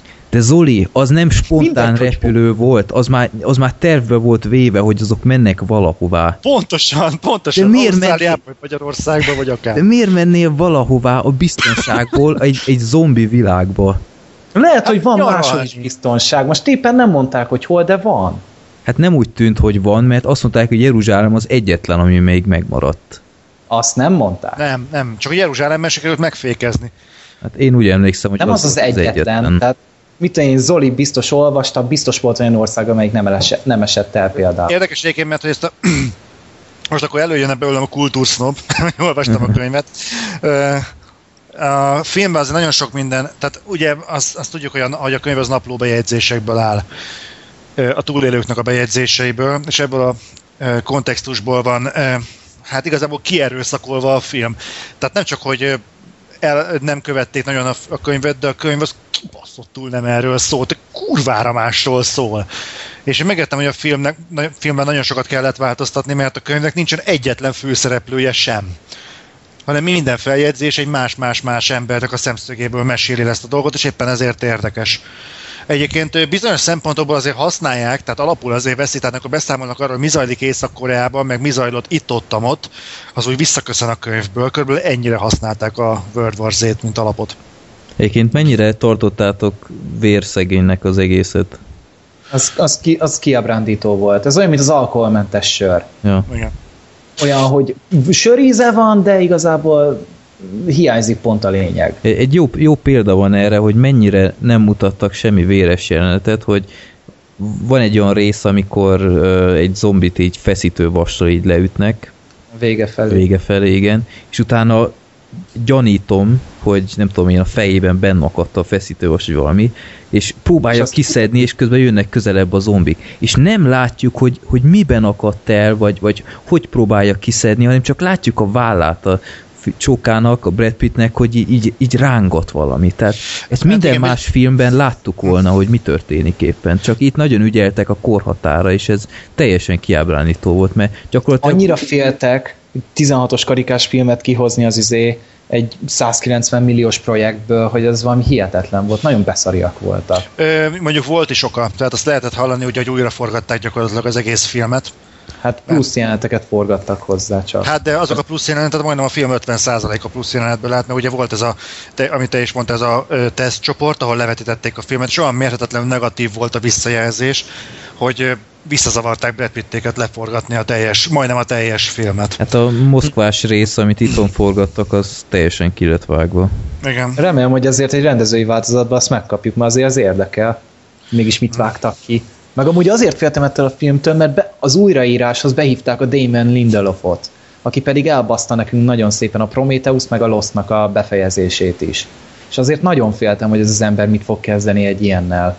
És szerencsére nem. A nem Prometheus cseszte. nem a izé kurta el, a Ridley Scott? Ő csak rendezte, de hát a Damon Lindelof írta. De a Ridley elő a a mániája, koncepcióval. igen, de a Ridley Scottnak a mániája belepofázik a forgatókönyvbe. Azt nem tudom, de ez a, hát ez a Lindelof meg, hogy tényleg más nem a Lostot, akkor is lehet mondani. De a Prometheus is főleg az ő hibája, mert ő találta ki az egésznek a koncepcióját, az egész trilógiával ő állt elő. Egyébként érdekes, mert hogy, bocsánat, ha ennyi offal élhetek, megnéztem újra a Prometheus-t, ezt mondtam? Nem. De az egy Hát. jó film. Tudod, hol csúszott el a dolog? Hogy volt egy dolog, amit nem hangsúlyoztak benne rendesen, csak felvillan, de hogyha nem figyel rá az ember, akkor elsiklik fölött, és ettől borul az egész film. Az, hogy egyetlen egyszer felvillan valahol azt hiszem a hologra- holografikus kijelzőn, hogy nem az LV426-ra szálltak le. Tényleg? Aha, Hát akkor hova? egy, egy másik bolygóra. Én végig azt hittem, hogy az LV426-on játszódik az a film, és kurvára nem. Ja, amúgy tényleg nem. Az, az hivatalos volt, az sose azon volt. Ahol De- igazából megtalálták magukat a tojásokat az Alien 1-ben. De én, én, nem, de én nem tudtam, tehát én nem, nem, olvastam utána, én azt mondom, leülök és élvezem a filmet, és én szent azt hittem, hogy az LV426-ra szállnak le. Pedig nem az volt. És kurvára nem. És az a durva, hogy ha ezen az egy apróságon elcsúszik az ember, akkor innentől kezdve borul az egész film. Tényleg az egész film. Onnantól kezdve nem stimmel, hogy miért megy el az űrhajó, miért nincs ott a Space Jockey, miért nincsen az a dolog, és akkor azt mondod, hogy ez egy szar film. De hogyha azt az egy dolgot azt nem cseszed el, akkor azt mondod, hogy ez, ez egy egész jó film. Ugye a maga kategóriájában, hogy tök jól megáll, megáll a lábán, csak az a baj, ezt az iszonyatosan fontos tényt, ezt körülbelül szerepeltetik két másodpercig a képernyőn. Hát meg a plusz jelenteket megnézted? De hogy volt, be, volt egy plusz 40 perc még a filmhez. De fasza. Nem, nem Azért pár, pár dolgot megmagyarázták, például amikor a Jokival beszélt a Fassbenderen keresztül az öreg Fassbender. az öreg Igen, szóval, igen. szóval értem, amikor beszéltek ott a Space Jokival. Ott például ott volt felirat, meg plusz pár mondat. Fasza. Hogy igazából miért pöccent be úgy a Space Jockey? Miért esett nekik végül is? Mert nagyobb a fütyi a Fassbender. igen. Ezt a shame, shame-ben láthattuk. Igen? De amúgy ez a film nem volt rossz meg. Shame egyáltalán. Na, mielőtt még teljesen offolunk itt az évvilágháborúból, amit még kiemelnék, hogy tetszett, hogy teljesen így felhagytak az ilyen tipikus zombi szabályoktól, tehát így a fejlövés az itt nem nagyon kapott szerepet. Igen, Azáltal is, hogy mivel figyeltek a korhatára, gyakorlatilag nem is nagyon láttunk ilyet. Lelőnek valakit egyáltalán. Csak I- igen. Hát meg nagyon ilyen CGI zombik voltak. Tehát ja, így, hát igen, hogy, az mondjuk itt ott elég gányul nézett. Igen, nem nézett ki. Tehát nagyon természetellenesen mozogtak, amennyire ezt lehet mondani egy zombira, de néha tényleg így, így, így nagyon látszódott. A könyvben ez meg van magyarázva egyébként, miért nincsen fejlődés, de nem akarok megint snob lenni, úgyhogy inkább kussolok. Én amúgy abban bízom, hogy ez a film siker lesz, már pedig úgy tűnik, hogy az lesz, és ezt ugye alapból trilógiának tervezték, meg ugye a film végén is ott, ott mondták, hogy még nincs vége. És abban bízom, hogy most megint mennek rá nagyobb pénzt tenni, és esetleg egy picit bátrabbak lenni, akár elmenni 16-os korhatárig, vagy nagy Isten 18-ig. Hát, hogy az emberek szerették, akkor el fognak menni egy második részre is. Itthon le, lehetne, egy, lehetne egy kicsit naturalistában bemutatni, mert té- tényleg ez a, ez a vér nélküli zombizás, ez, ez bántó volt. Ez volt a legbántóbb dolog benne. Igen, Nekem. én el tudnék viselni egy elborult Brad Pittet, ahogy lyukat vág a zombi fejébe, megdugja a lyukat, közben vicsorog, vért köp, meg nem tudom micsoda, és akkor ez úgy, úgy Z-világháború kettő. Normális vagy? nem akartam mondani. Kicsit gór lenne, de mindegy. Az, azért nem, nem ilyenre gondoltam, tehát az maradjon meg a szert filmnek, meg mit tudom én. De azért itt le, lehetett volna tényleg azért szétverni néhány zombinak a fejét, vagy fölvágni valamennyit, vagy baltával neki esni, de hát semmi. Feszítő vasa, ami alapvetően egy tompa tárgya, azzal leütött egyet, azt láttuk igazából. Ja. Meg fú, ott, ott azért ma, majdnem elkezdtem röhögni így nagyon hangosan, amikor repülőn ott eldobták a gránátot. Ja, igen. Tehát azért, azért van határa a marhaságnak. Ja. De ennyire. Meg, meg nem tudom én, én ez a latinó gyerek volt még ilyen fura, hogy hát az hogy? azért, azért mentették meg, hogy, vagy azért a forgatókönyvírók azért mentették meg az életét, hogy, hogy aztán csak úgy legyen, és semmi szerepe ne legyen már többet. Hát, hogy fontosak, az nem csak a fehér emberek fontosak ám ott, hanem még a is. Igen. Fontos volt.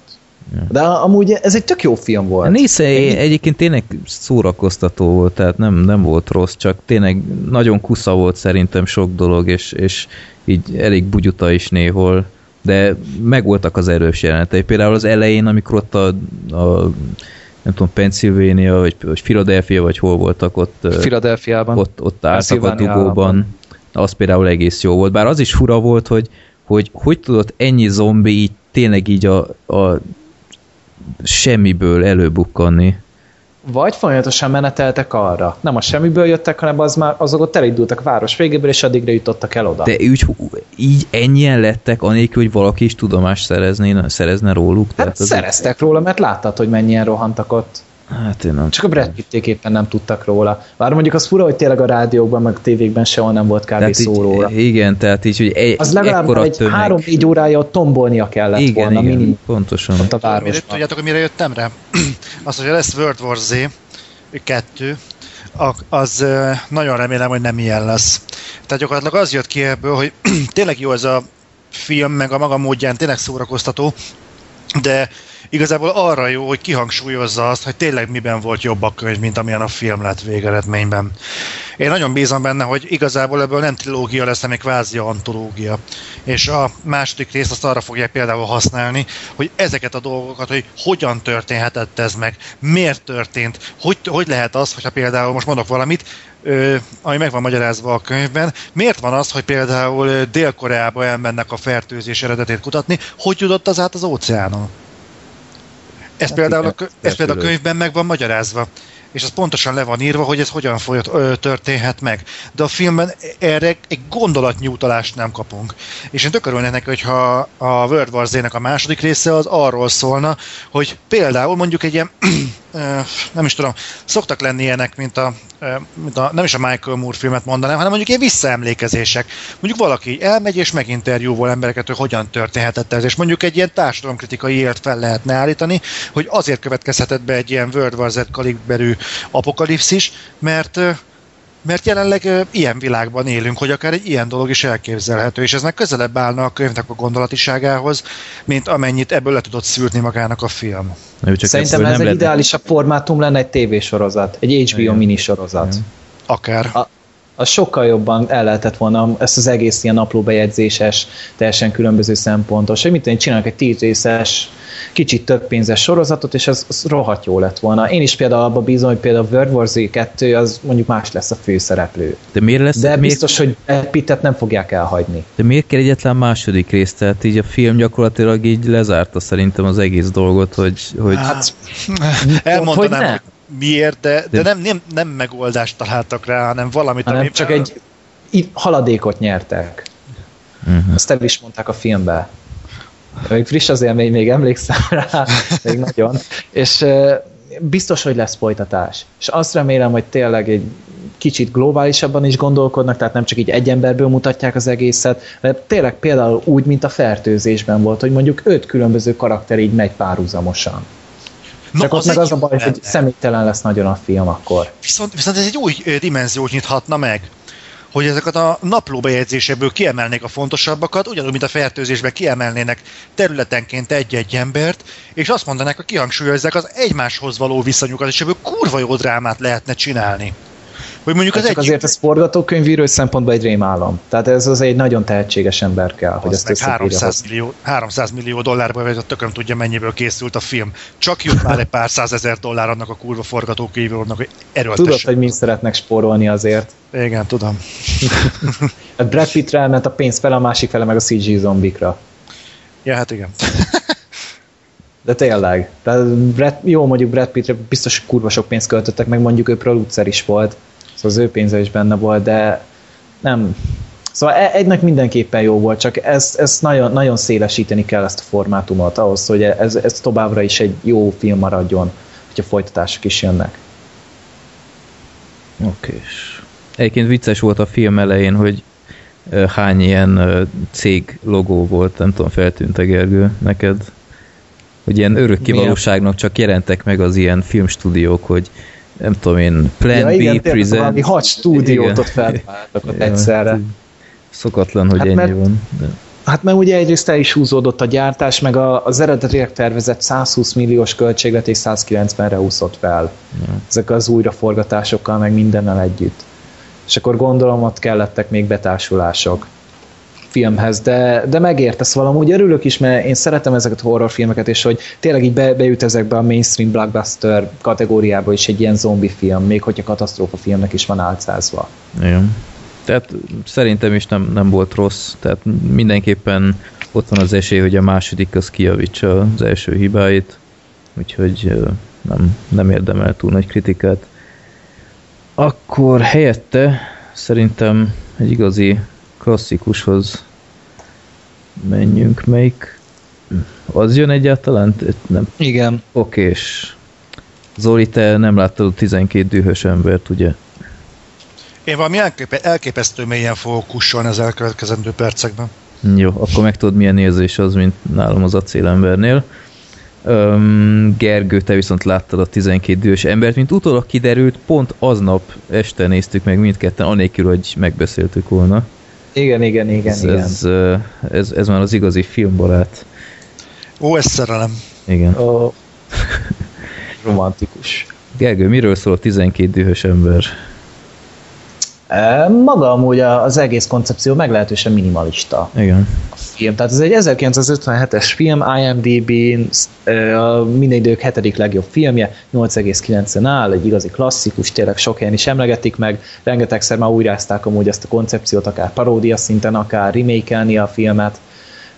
Az egész film azzal indít, hogy egy bírósági tárgyalás éppen véget ér, és ugye az amerikai jogrendszer egyik alapja a- az esküdtszék, igazából ez a, a demokráciájuknak az egyik leg, leginkább hangsúlyosabb pontja. És ez az esküdtszék, ez 12 tagból áll, meghallgatják a bíróságot, az, az ügyvédeknek a színjátékát meghallgatják, bizonyítékokat sorolnak, körülményeket, tanukat hallgatnak, és utána ők félrevonulnak egy szobában, 12-en, és senki más nem lehet bent, és ő egy, egyértelmű szavazással döntetik el, hogy igazából bűnöse a, az elkövető, vagy, vagy nem.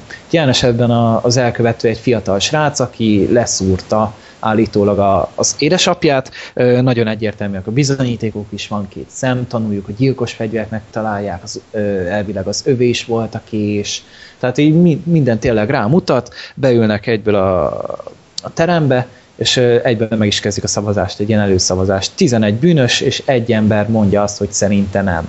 Még nem, nem is az, hogy szerinte ártatlan, hanem ő nem biztos beszélni. benne. Igen, hogy, hogy mindenki már nagyon sietne, valaki baseball meccsre akar, ki éppen máshova, és hogy igazából ezen is szívja fel magát igazából ez a, az a férfi, hogy mennyire lazán kezelik azt, hogy ők éppen egy ember életéről döntenek, és ő azt akarja, hogy beszéljük át a dolgot, hogy ne csak így egyből így halára ítéljenek egy, egy szerencsétlen srácot, aki igazából még ő, ő kétli, hogy egyáltalán bűnös lenne, vagy hogy, hogy egyáltalán elkövette el. És a film erről szól igazából egy másfél órás film, hogy a pasi elkezd érvelni, ő a nyolcas számú ö, esküt, amúgy ez rohadtul tetszett a filmben, hogy ezzel is így a, a függetlenségét az es, eskütszéknek ö, érzékeltették, hogy nevek nincsenek benne. Hát van egy Tehát pár, de, de általában csak legvégén- számokat használnak. a legvégén Igen. vannak nevek igazából. Tehát a, ma, ma, például az elkövető nevét nem is halljuk. Meg a legvégén is az esküdteknek két nevét halljuk talán. Uh-huh. Valahogy? Na, valahogy És így. Ez nagyon tetszett, hogy ilyen személy, pont ez a lényeg ennek, hogy mindenki független, úgy válogatják össze az esküdszéket, hogy semmilyen köze ne legyen azokhoz az emberekhez, és változatos legyen, tehát reprezentálja az akkori társadalmi viszonyokat. Tehát, hogy mindig legyen, be, most jel- jelenleg például legyen benne fekete ázsiai, mit tudom én, akkor meg ugye különböző osztályból származó fehér emberekkel pakolták tele. És a film erről szól igazából, hogy beszélgetnek másfél órán keresztül, Egy és szobában. ö, vezetik, igen, egy szobában, és vezetik le igazából az egyes eseményeket, szemtanúkat, a bizonyítékokat nézegetik, és próbálják logikailag rekonstruálni igazából, hogy hogyan történhetett ez az egész. És azt kell mondani, hogy ez egy, ez egy szuper jó film. Bizony. Hatalmas élmény volt nézni, fekete-fehér az egész, de igazából, hogyha nem lenne az, nem is tudnád, hogy ez ilyen régi. Igen. Mert majdnem 60 éves az egész film, 65-6 éves. De abszolút egyszerűen korszerűen van felépítve, tehát ma is nagyon nézhető, és ami iszonyosan tetszett a filmben, hogy öm, ha most akárhonnan így kiragadnál 12 embert, gyakorlatilag ugyanazzal találkoznál, mint itt, hogy tuti, hogy van közte előítéletes, aki már előre elkönyvelte, hogy ő ezt gondolja, hogy ő bűnös, és, és hiába van ott mindenféle ellenérv, hogy ezt lehet, hogy át kéne gondolnia, ő akkor is makacsú ragaszkodik, van az, aki van a nyeglefajta, aki jó, mindegy, én azt mondom, hogy a többi, csak menjünk már végre, van a, van a lelkismeretes, tehát minden fajta embertípusból van ott, és ezt nagyon jól visszaadta a film, hogy vannak, akik a, a csoport nyomása alatt döntenek, hogy, hogy hát most már kisebbségbe leszek, akkor, mm, akkor inkább azt mondom, mint azok, meg nagyon érdekes volt a film, és, és te is gyakorlatilag kicsit olyan esküt voltál, mert, mert így az elején elhangzik az összes bizonyíték, és, és magadban mondod, hogy hát ez, ez, ez megdönthetetlen, tehát ez a srác, ez tudja, hogy gyilkolt és, és bűnös, és akkor fontosan jön egy darab ilyen ellenérv, hogy hm, ez lehet, hogy nem úgy volt, aztán jön még egy, aztán na, hát, de hát ott van a tanú, hát az, az mégis fontosabb, mint ez. És folyamatosan így, így a, a nézőben is így, így elindulnak ilyen, ilyen változások, hogy hm, hát lehet, hogy mégsem minden úgy volt, ahogy, ahogy mondták az elején. Külön tetszett, hogy kiemelték a védőügyvédnek a szerepét. Nem tudom, Mert aki rendelt ügyvédét? A rendelt ügyvéd, igen, hogy, hogy az annyira nem, nem foglalkozik azzal, hogy, hogy ő ezzel nem nagyon keres pénzt, meg, meg úgyis vesztett ügy. Ne spoilerezzetek, légy szíves, mert meg akarom nézni. Jó, hát ez, ez már az elején elmondják szerintem viszonylag. Igen, igen. Tehát ma, maga a film, hogy nagyon jó, és ami tetszett, hogy az egészet józan parasztésszel, logikával ve- vezetik végig, nincs benne csodálatos képességű Abszett. ember, meg mit tudom én, de van, van egy esküdtag, aki komolyan veszi tényleg azt, hogy, hogy ő tényleg élethalál fölött dönt, és ezért egy picit utána jár a dolgoknak. Tehát nem, nem kell ilyen túlzásokat elképzelni, csak, csak ilyen apróságokat kikez. Igen. És igazából nagyon, nagyon szépen levezetnek mindent, és a, élmény hallgatni a filmet, mert remekek a párbeszédek, a színészek sziporkáznak, főleg Henry Fonda, ugye a nyolcas számú esküdt szerepében, aki igazából a, a szkeptikus az egészben. Vagy ahogy, jó, egy kicsit, kicsit azért, hát hogy is mondjam, a rasszizmus vagy az előítéletekkel szembeni fellépés például az esküdt tagoknak egy kicsit nevetséges volt. Nem tudom, hogy megvan a jelenet, Freddy, hmm. mikor fölállnak az asztaltól. Most nem rémlik. Hát amikor a, a, az öreg elkezdi mondani, hogy a fiatalok mennyire semmire kell. Ja, igen, igen, igen, ez igen, ez, ez kicsit vicces így mai szemmel, hogy tudnád öreg, hogy mi lesz itt még később. igen, tehát az egy kicsit nevetséges volt, de attól függetlenül ez egy, ez egy majdnem tökéletes film volt. Nagyon. A végére Minden... esetleg még valami csavart még lehet, hogy kívántam volna, nem tudom te, hogy vagy -e vele. Az, hát... az, úgy, az úgy tényleg így gyomron ütött volna, ha valami brutál info még becsúszik. Hát szerintem igazából nem volt rá szükség, mert ez nem is arról szólt igazából, hogy most mi lesz az ügynek a vége, hanem hogy hanem hogy az e- esküdtek milyen folyamatokon mennek át, vagy hogyan élik meg ezt az egészet, hogy tényleg tudatosul bennünk, Ajaj. hogy mit is csinálnak. Tehát nekem mondjuk nem lett volna szükség egy ilyen Shyamalan félre fordulatra a legvégén. Nem, csak, csak mit tudom én, ha bedob valami, valami felfedezés, vagy valami gondolatmenetet még valaki, így nem tudom, hogy 10 perccel a, a, a határidő előtt, vagy, vagy nem tudom, szóval így lehet, hogy fel lehetett volna egy kicsit paprikázni a végét, de egyébként teljesen egyetértek, így is nagyon-nagyon klassz filmélmény volt, úgyhogy pótoljátok mindenképpen ezt a filmet, 12 dühös ember, mert... Csináltak belőle a 97-ben egy remake is talán, de e, inkább az eredetével próbálkozzatok. Azt láttad azóta, vagy? Nem néztem meg, ezért ezt a történetet én már rengetegszer láttam itt-ott újra megvalósítva, például nem is tudom, idén valamikor a Family Guy is ezt kiparodizálta. Uh-huh. Tehát nagyon, nagyon sokszor lehet látni ezt a formátumot, ezért is inkább nem akartam remake szórakozni. Láttam az eredetit, fantasztikusan jó volt. Maradandó élmény volt mindenképpen. Nagyon jó film volt. Teljesen egyetértek, úgyhogy pótoljátok. A következő filmmel ellentétben Movie 43, erről már volt egy párszor szó a podcastben. Üm, ugye? Jól emlékszem, vagy? Hát amikor néztük, hogy mi lesz idén végül is, a, mik lesznek idén, még a tavalyi évad. Zoli, ez neked mond valamit? Aha, ez az, amiben a Hugh Jackmannek az állán egy herelóg? Így van, pontosan az. De hát a Movie 43 botrányfilm, ez a magyar elnevezése. És amikor először láttam a trélert, és először csak azt láttam, hogy valami elképesztő sztárgárdát összeszedtek egy darab filmbe, és így elnéztem, hogy most ez vagy egy elképesztően jó film lesz, vagy egy iszonyatosan nagy szar. És hát inkább utóbbival volt dolgunk, mert ez valami, ez, ez tényleg botrányfilm, szó szerint, botrányosan kaki, tehát hogy kell ezt elképzelni? Ez egy epizódfilm, ahol... Antológia. Hogy? Antológia inkább, nem? Mi, mi a különbség az epizódfilm és az antológia között? Én nem tudom, mi az az epizódfilm.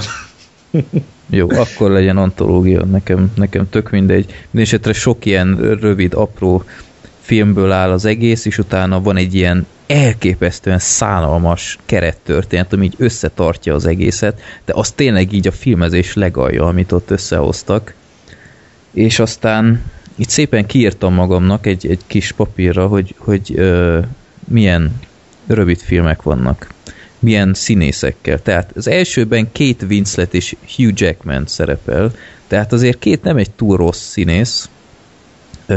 Ők vak randira mennek, és ahogy már Zoli is mondta, abból áll az egész poén, hogy Hugh Jackmannek az álláb, állából ilyen herezacskók lógnak ki. És ez, ez így elsőre, hogy wow, ez meg micsoda, tehát így, így reagál a néző is. Ez ilyen 8 perces jelenetre ez kihúzva az egész, hogy mindenkinek teljesen normális, hogy ott a herezacskó csak két Winsletnek nem. És ezt az egy poént így 8 percig húzzák, nagyon kínos volt. Második kisfilmben Naomi Watts szerepel, szintén egy nem túl rossz színésznő, ahol otthon tanítják a fiúkat, tehát ilyen otthoni diák, nem, nem küldik iskolába, és utána az az egész rövid filmnek a lényege, hogy ugyanazokon menjen át, mint az iskolában, tehát hogy nem tudom én, gúnyolják, meg első csók, és utána úgy, úgy, kell, úgy kell elképzelni, hogy ott az anyja nyomul a, a fiára, hogy mm, még sose csináltam ilyet, utána elkezdi csókolni, meg ilyenek, meg, meg befirkálják a szekrényét, hogy loser, meg, meg tesi tanár az arcába dobja a labdát, és ezt mind a szüleit csinálják. Tehát megint ugyanaz az alapszituáció, mint az elsőnél, hogy, hogy mindenkinek abszurd, csak, a, csak egy embernek nem, aki ebben az esetben a vagy a, csak egy embernek abszurd, és a többinek nem. Tehát a, a gyereknek volt nagyon fura az egész, valahol érthető. Harmadik sztori, a horror akadvából a szőke csaj, nem, nem jut eszembe a neve. Anna Faris. Az, na igen, ő szerepel benne, és ezt nem, nem is tudom, hogy mondjam el. Tehát a, a barátjával ilyen randin vannak, találkoznak, és utána mondanom kell valami fontosat, mondja a srác, utána hát sejtjük, hogy megkírja a kezét, csak Eneferis, nekem is, nekem is, jó, akkor mondjuk el egyszerre, és utána Eneferis egyszerre mondja, hogy szarjál rám! Az gáz egyébként, hogy az alapján, amit mondasz, engem érdekel ez a film? Igen. Nem, mert annyira abszurd az egész, hogy egyszer ez, ez ilyen szélsőségesen komikusan hülyeségnek hangzik. De, de nem. Tehát tényleg nem. Tehát nem vicces. Ö... Nagyon nem vicces. És utána, el, elszállt baromságnak És utána abból az az egész jelenetnek a, a poénja úgymond, hogy van különbség rám kakilás és rám szarás között, hogy amikor beszél egy halom hashajtót, hogy jó ráfosson Eneferisre, akkor gyere rád akarok szarni végre, és utána hogy beszélsz így hozzám, én csak, én csak rám kakilni szabad, meg ilyenek, hát nagyon szellemes volt. De ezt mutatják is? Nem. Á, Mindenféle nem nagyon vicces dolog történik, hogy ez végül ö, ne történjen meg, de szart látsz, csak nem a hasán. Mindegy. Következő jelenet. Emma Stone szerepel benne. Mondjad. Ez mi volt? nem Én. tudom. Én voltam. Várja, meg, megmondom, mi volt ez. Spon spontán erekció. Igen. Igen. Tehát Emma Stone szerepel, ahol ö, egy, egy sráccal ilyen nagyon alpári módon beszélgetnek ilyen szexuális témáról, mind a bevásárló központban a kasszánál, és a mikrofon közvetíti az egészet. Ennyi az egész jelenet. Talán nem tudom, egyszer nem röhögtem, nagyon szar volt. Következő jelenet, Uma Thurman játszik benne, Kristen Bell, ez egy ilyen Batman és Robin szintén ilyen vakrand és marhaság, hogy Robin próbál csajozni, de Batman mindig elszarja neki az egészet. Nem volt jó, de az összes többihez képest még viszonylag talán nézhető. Következő jelenet, Richard Gere szerepel benne, szintén totál rejti, hogy hogy került egy ilyen kakavígjátékba. Ő egy iBabe nevű cégnek a vezetője, ami abból áll, hogy egy iPod, tehát ilyen MP3 lejátszót úgy építenek, hogy úgy néz ki, mint egy pucérnő. És ott kell tehát a köldökénél vannak az irányító gombok, és utána abból adódik a nagy konfliktus, hogy csomó gyerek elkezdi megdugni a, az iBabe-et, és utána a farka így beszorul, a, és elrontja. Nagyon vicces volt. Ö, következő jelenet, bírjátok még? mi jutott eszembe, Freddy? Szerintem ez a film csak neked nem tetszett, én ezt meg akarom nem, nézni. Nem, Ez, ez nagyon ciki, de én ezt viccesnek találom. Szerintem ez jó lehet, engem ez érdekel. De nem mondjátok komolyan, De komolyan, engem ez érdekel. Ezért egyébként én ezt beütemeztem már magamnak több napja, csak én nem tudtam megnézni, a nem érdekelte, de veszek meg engem, ez hidegen, hogy én ezt megnézem ma. Úristen. Na jó. Azért elmondom a következőket, akkor gyorsabban. Mondjad, mondjad. A, a kikelszes csaj Chloe, mi a neve? Grace Moretz. Chloe Grace Moretznek első vérzése van szintén egy randin, és utána ott van még a McLavinos csávó a Superbadből, és utána hogy kezelik ezt az első vérzést, hogy összevérzi a falat, meg a kanapét, ha-ha-ha, jaj, de vicces. Következő rész, Johnny Knoxville, Sean William Scott alias Stifler, illetve Gerard Butler, ahol Gerard Butler egy ilyen manót játszik, tudjátok ezt a leprechaun aki a sok pénzt dugta el mindig, és utána megpróbálják kizsarolni a manóból a, a lóvét. E, szintén talán még valamivel viccesebb a többinél, de szintén egy kalapszar ez a jelenet. Következőt, ez, ez nagyon elborult, Halle Berry játszik benne, ahol szintén egy vakrandin vannak, vagy nem tudom, ami ilyesmin, és utána játszák, a, a, játszák azt a játékot, hogy vagy igazat mondasz, vagy megcsinálsz valamit, és utána fontosan így überelik egymást valami teljesen abszurd dolgokba, hogy nem tudom én, fog meg annak a csávónak a seggét, és utána nem tudom én, már, már odáig föl az egész, hogy ilyen farkat tetováltat az arcára, utána feltölteti a száját, aztán végén már ilyen, ilyen totál deformált arcuk van nekik. Elképesztő volt ezt látni. De ez ilyen társadalomkritikai hangvételt fel. Nem, nem, nem, Zoli, Nem, nem. Ezek összejöttek ökörködni egyet. De egyszerűen borzasztóan aljas színvonalon. És a De ez Seth jó! MacFarlane hol volt? Hogy? Seth MacFarlane az hol volt? Hát ő, ő nem szerepel szerintem. Pedig benne volt. Komolyan. Mint mi. Aha. Várjál, mindjárt. Jó. Magát játszottam Jó. úgy elvileg. Ja, addig mondom az utolsó jelenetet, ami talán a legjobb volt az összes közül, de szintén szar volt, hogy fekete kosarasok, hogy ilyen, ilyen 50-es évekbeli időkben, amikor feketéket elnyomják, ott van egy, egy halom, ilyen öltözőben egy halom fekete kosaras, és utána az edző mondja, hogy hát srácok, tudom, hogy kin mindenki ellenetek lesz, és a, a fehér srácoknak nagy rajongó táboruk van, meg hagyományuk, de passzátok meg, feketék vagytok, úgy is nyertek! Aztán mondják, hogy, hogy de, hát, de hát azok ezer meccs óta nem vesztettek. Bazd meg, értettél? Fekete vagy, nyerni fogsz kosárlabdában. Úgyhogy, ja, oké, nagyon jó.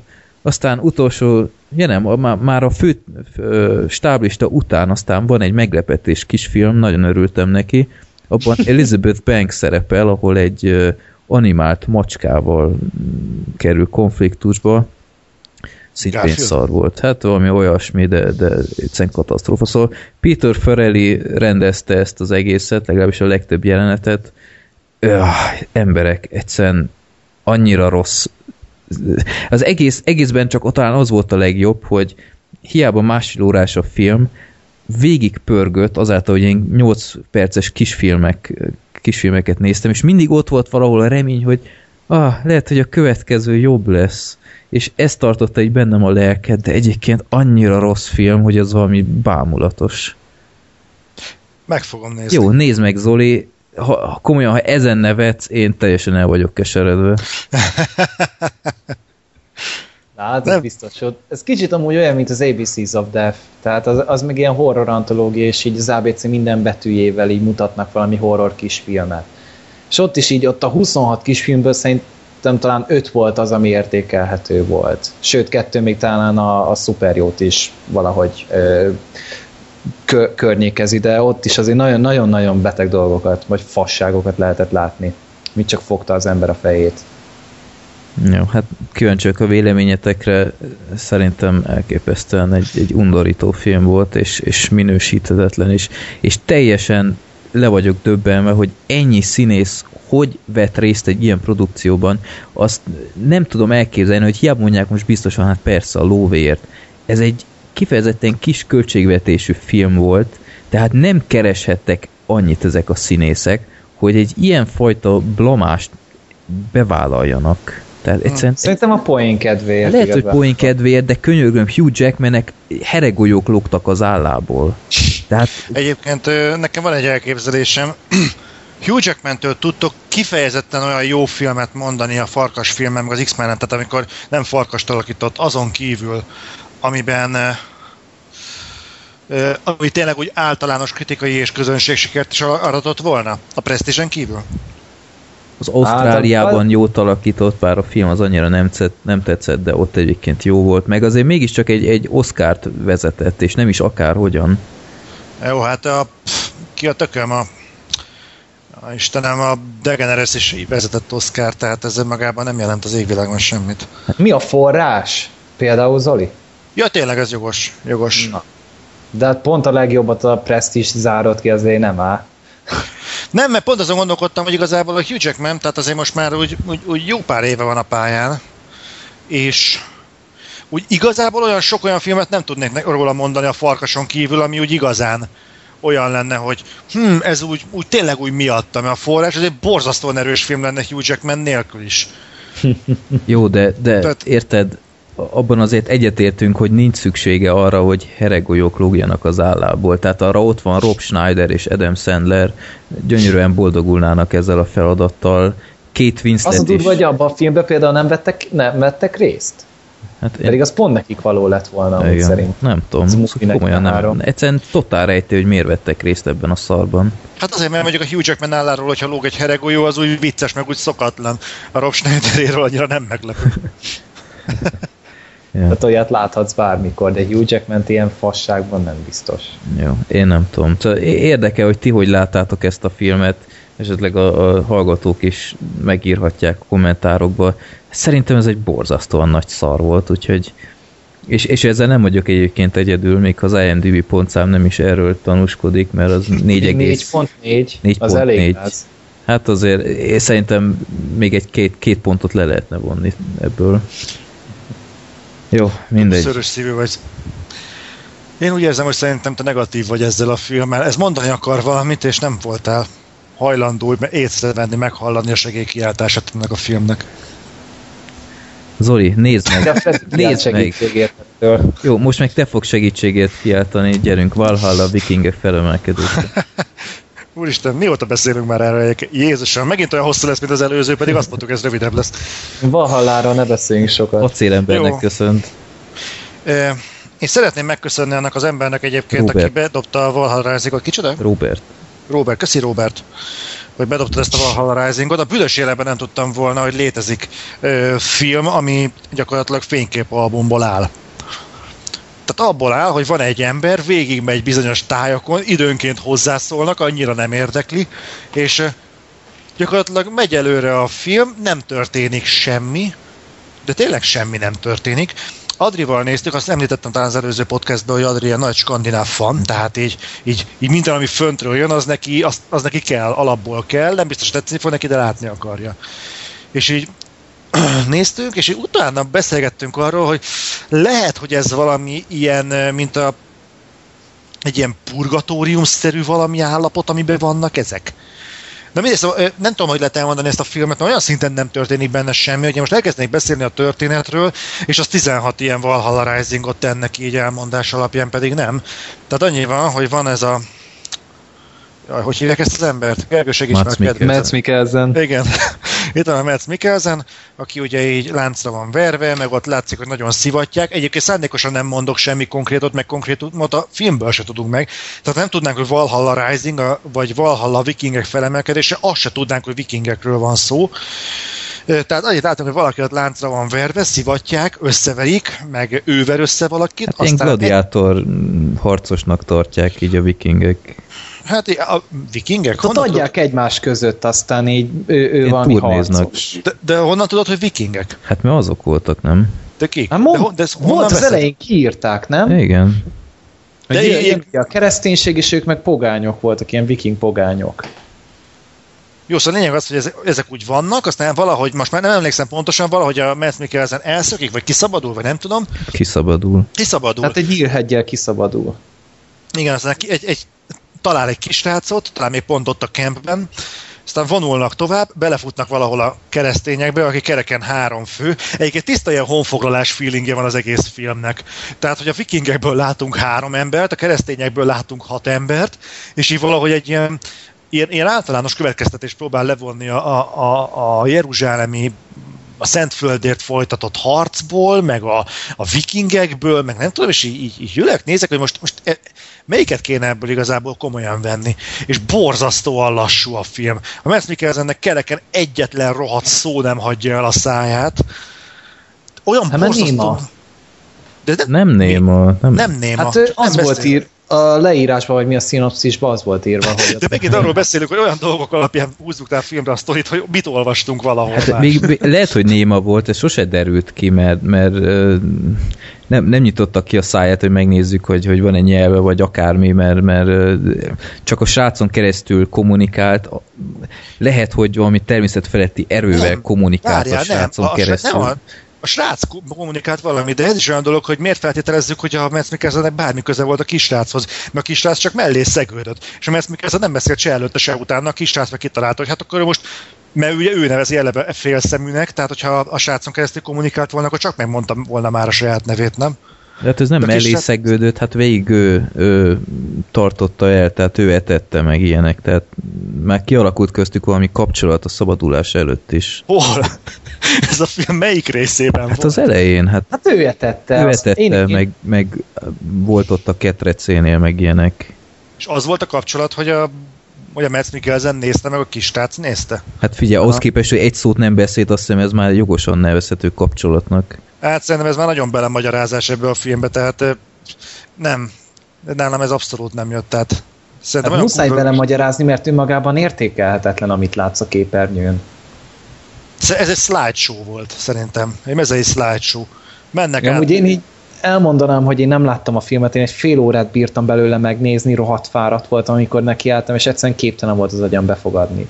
Egy 30 percet láttam belőle, aztán úgy döntöttem, hogy én ebből nem kérek, köszönöm. Hát csak így fél órát láttam, de hát már az is elég volt, hogy eldöntsem, hogy nekem erre a filmre nincs szükségem egyszerűen, többet ér a szabadidőm ennél. Egyébként szerintem sokat elárul a filmről az a jelenet, amikor tudod, mennek a hajóval, uh-huh. és ott ülnek abban a rohadt ladikban, egyszer csak belecsapodik az egyik fasziba egy nyíl, és akkor úristen támadnak minket, alább hagy, semmi gond, ennyi, hajózunk tovább. És néztem, hogy ez, ez mi a fasz? Tehát így, ez most komoly volt? Mit láttunk az előbb? Igen, a hagyós jelenet az, az volt talán a, a filmnek a legrosszabb része, mert ott, ott annyira nem történt semmi, azon kívül, hogy áthajóztak Amerikába. Tehát így... Amerikába hajóztak? Mert ez se derült ki. Elvileg igen. Hát szerintem igen, hát, hát ott voltak a, a, a részbőrűek úgymond a végén irusztrálva. A végén igen, de amikor fölülcsúdnak, akkor kiderül, hogy egy folyón vannak. Én itt röhögtem a hasamat fogva Adriva, hogy mivel az meg leszállt a köd a folyóra, és nem találtatok ki. De milyen folyó? Miről beszélsz? De ott valami folyón vannak, amikor felszáll a köd. Ott van elő, hátul két oldalt part van. Vagy egy tengerszoros. Ott, ott ahol a, a édesvizet isszák? Na ezért már igen, tehát hogy honnan az jött az édesvíz? Hát hirtelen ez... át, áthajóztak az óceán, és beke, bekerültek hirtelen egy folyóba? Hát nem, hát ö, öbölben simán előfordulhat, hogy ott már édesvíz van, vagy valami ilyesmi.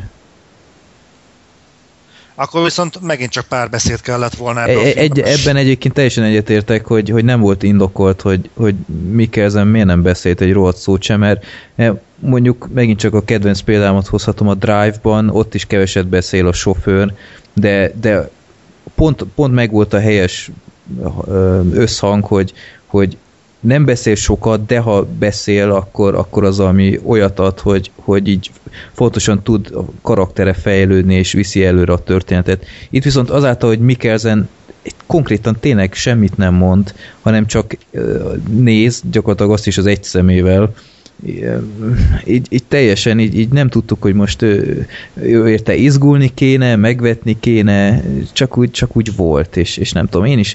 Így az első fél óra úgy érdekes volt, utána nagyon leült a film, onnantól kezdve, hogy a, a, átértek Amerikába, ott megint kezdett egy kicsit érdekesebb lenni, de aztán így a végén így teljes pofon volt megint az egész, tehát így nem, lehet, hogy én vagyok hülye, hogy megértsem a filmet, de, de gyönyörűen össze lehetett volna vágni ezt negyed órába, és, és akkor talán még boldogabb is lettem volna. Nem tudom. Én próbáltam... Amúgy ez a film csak arra világított rá, hogyha valaki készítenek egy normális, rendes Witcher filmet, akkor ahhoz jó lesz a Mads Mikkelsen, mint főszereplő. Kb. amúgy olyasmi fizikuma volt, mint amilyen a Geralt a Witcherben. Tehát kb. erre mutatott rá nekem, semmi másra. Az volt fura, hogy magyarok nagyon elszúrták ezt a címet, hogy a vikingek felemelkedése, mert abszolút megtévesztő ez az egész, mert vikingek konkrétan alig játszanak akármiféle szerepet is az egészben. Tehát így meg lehetett volna hagyni, hogy Valhalla felemelkedés, és kész. Tehát Nekem volt. De hát ez meg olyan idétlenül hangzik, nem? Nem értelme. Jó, de érted, ez nem vikingek felemelkedése, mert vikingeknek közelem volt az egészhez már a végére. Már, már, már 10 perc után nem volt. volt majdnem. Miért? Az eredetiben hol volt viking? Hát azok voltak. Most azt nem muszáj említeni, de a szinopszisban benne vagy, ezek viking. de hát az a vagy tényleg, hogy kiegészítő információ nélkül ez ért- értelmezhetetlen az egész film igazából. Igen, az, igen, az a gond, hogy nem tudom pontosan mi volt a vége, azt tudom, az utolsó 10 percen én is elaludtam. Tehát nem bírtam már ébren maradni, olyan kurva unalmas volt a film. Hát olyan hézak kitöltő jelenetek vannak a Valhalla Risingban, hogy faszi ül a domboldalon, hátra néz, úgy marad egy pár másodpercig, majd vissza előre. És ennyi. Igen.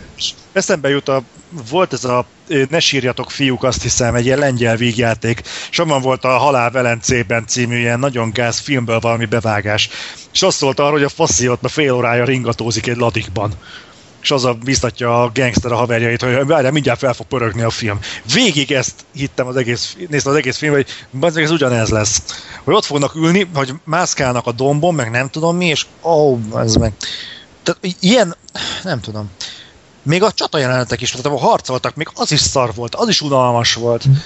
Hát azért elég véres volt, meg, meg nem tudom, a harcjelenetek azok nem voltak szerintem rosszak, csak nagyon kevés volt belőlük, és, és nagyon gyorsan végük is lettek, végük is lett, és nem. A verekedésekkel az volt a baj, hogy annyira így bele, belesüllyedt az egész filmbe ez a teljesen néma, szinte semmi nem történik, csak ütnek kettőt, aztán vége hogy pont ma teljesen illeszkedett a filmbe, ne, nem ugrott fel így az egésznek így a, az intenzitása azzal, hogy verekedtek. Ugyanabban a nyugis szinte hipnotikus állapotban volt az egész. Ja. Meg ezek a bevágások azok se tetszettek, mert... Ilyen piros arccal így néz a távol, meg... Jaj, hagyjatok. Ez, ez tipikus egy ez, ez a művész baromság. Én ezek kezdtem el azon gondolkodni, mi van, hogyha ez egy ilyen limbo állapot, egy ilyen purgatórium, és valójában igazából mindegyikük a megváltás felé masírozik. Mert az indokolná egyébként a Valhalla címet. De egyébként más, más mi? De hol az Úristenben van ebben a Valhalla? Ez nem Valhalla, ez féltozat ember masírozik egy mezőn. ja. ez, ez a baj, hogy tényleg ilyen, ilyen totál semmi ötletem nincs, hogy igazából mi a fenét néztem, mert Hát elvileg amúgy ez a vallásoknak a, a szembenállásáról szólt, ez a vallási háborúról, meg dzsihád, meg mit tudom én, amúgy így olvasgattam én értelmezéseket, aztán így a, a vallás köré húzták fel a filmet. Hát mert nem tudták más köré. más kapaszkodó igazából nincs hozzá, hát ez, ez, ez teljesen felesleges volt. Vagy nem, az vagy nem tudjuk, hogy mit akartak ebből kihozni számomra egyszerűen nem derült ki, hogy ez a Nicholas Winding Refn mit, mit akart belőle. És az a vicc, hogy ez egyébként nem egy rossz rendező, tehát a Bronzon például ő rendezte. Ja, az, az nem egy rossz film, volt. az egy jó film. És ez Meg a, rendező... a Drive. a Drive-ot is ő rendezte? Bizony. Persze. Uh, uh, most beég. Megnéztem a bronzot, utána, Várjál. hogy ez a Drive-nak a rendezője. Így már azért nem annyira rejtély, hogy miért ilyen a Valhalla. Pedig mondtuk ez előző adásban, hogy ez az izé Drive rendezőjének. egyik alkotása. De hogy nekem ez a bronzer, ez tök új volt, hogy ezt is ő csinálta. Ha, tehát igaz. Hát meg De az például ennél ezerszer jobb is ő csinálta. Micsodát? Pusher trilógia. Ez Dan, ilyen keresetek rá Pusher. Ah, itt nézem közben az izét. A lökő? A, Mads Mikkelsen az is. Úgyhogy na, az lett érdekel. meg lehet nézni. De ez legalább jó ez a film? Csak hallottam róla ilyen podcastekben, én megpróbálom valahogy beszerezni, de jókat hallottam róla. Uh-huh.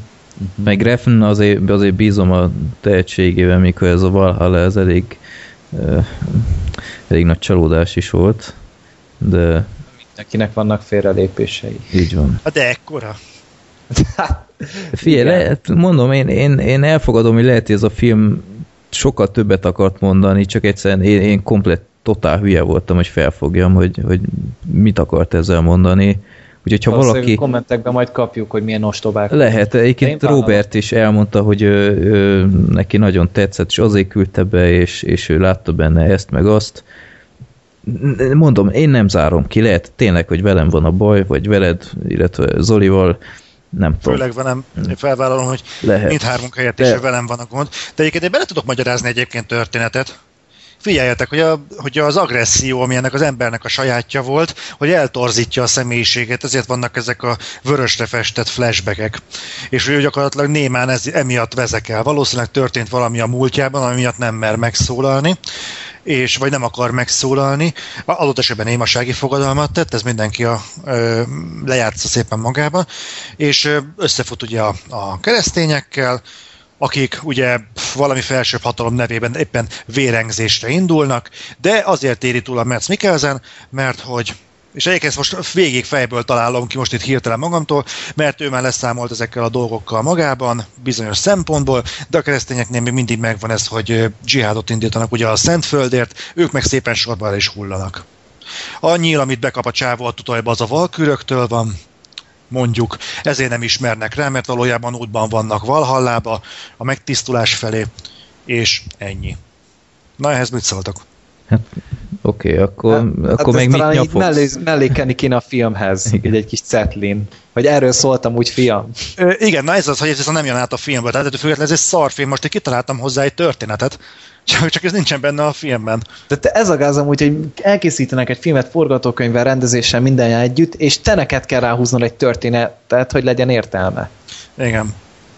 Ami mondjuk nem minden esetben rossz, hogyha mondjuk a befejezés vagy ilyesmit neked kell kitalálni, de itt ez, ez tényleg egy nagy túlzás volt. Meg főleg, ami a legnagyobb kritika nálam a filmek kapcsolatban, hogy egyszerűen csak elképesztően unalmas volt. Tehát így gyakorlatilag nézhetné így négyszeres sebességen, és még úgy is lassúnak tűnne. Én egyébként kitaláltam, hogy fogok ebből csinálni egy összevágott verziót. Ennyire ráérsz? Igen. Nem, Tábor mellett? Nem, nem, nem, de kíváncsi, kíváncsi vagyok, hogy össze tudom-e vágni normális időbe. Meglepődnék, ha negyed óránál hosszabb lenne. És tényleg szöszölni fogsz ezzel a szarral egy napot? Um, pff, figyelj, igazából kíváncsi vagyok rá, hogy igazából milyen hosszú volt eredetileg ez a film. Hát láttad, hogy milyen hosszú volt, 90 perc. Nem, hát mi, úgy értem, miatt kikölték a természetfotósokat. Ja. Természetesen. Jó, hajrá. Szóval maradjunk annyiba, hogy ez a film nem volt jó. Ezt aláírom. Igen, határozottan. De srácok, bizatok bennem, a csibefutam sokkal jobb film ennél, és, Ah, és igen. egyetlen a legfontosabb, megértitek a történetét. Igen. Végre megszólal a főszereplő? Meg, meg, meg Gibson Ah. egyébként az eredeti hangja, úgyhogy Ö, Freddy, egy kérdés, beküldték a Drive-ot? ö, azt hiszem nem. De mindannyian láttuk, szóval ez mindegy. De hát azt úgy is megnézzük, ha nálunk, nálam vagytok. Hát meg volt izé, az már filmbarátokban is téma a Drive. Minek beszélnénk róla? Nem, csak, csak Freddy elhatározta, hogy megszeretteti velem. Én, én meg rohadtul ö, cikinek érzem, hogy nem szeretem a Drive-ot. Hát És nem igazából valahol a- az. Igen, valahol a kettő az öt, ütközik úgy, hogy majd, majd Freddyéknél majd rákészülök, és akkor, akkor hajrá nézzünk Drive-ot. Egy 8-10 sörrel. Egyéb, egyébként lehet, hogy kelleni fog. Ó, Istenem. De- Úgy még talán. Egyszerűen De komolyan, nem amúgy jó film a Drive, nekem is tetszett. Nem, nem estem hasra tőle, de jó, jó filmélmény volt. Hatásos volt. Vég, végre egyszer egyetértünk valamiben Zoli, és ezt is elrontod megint.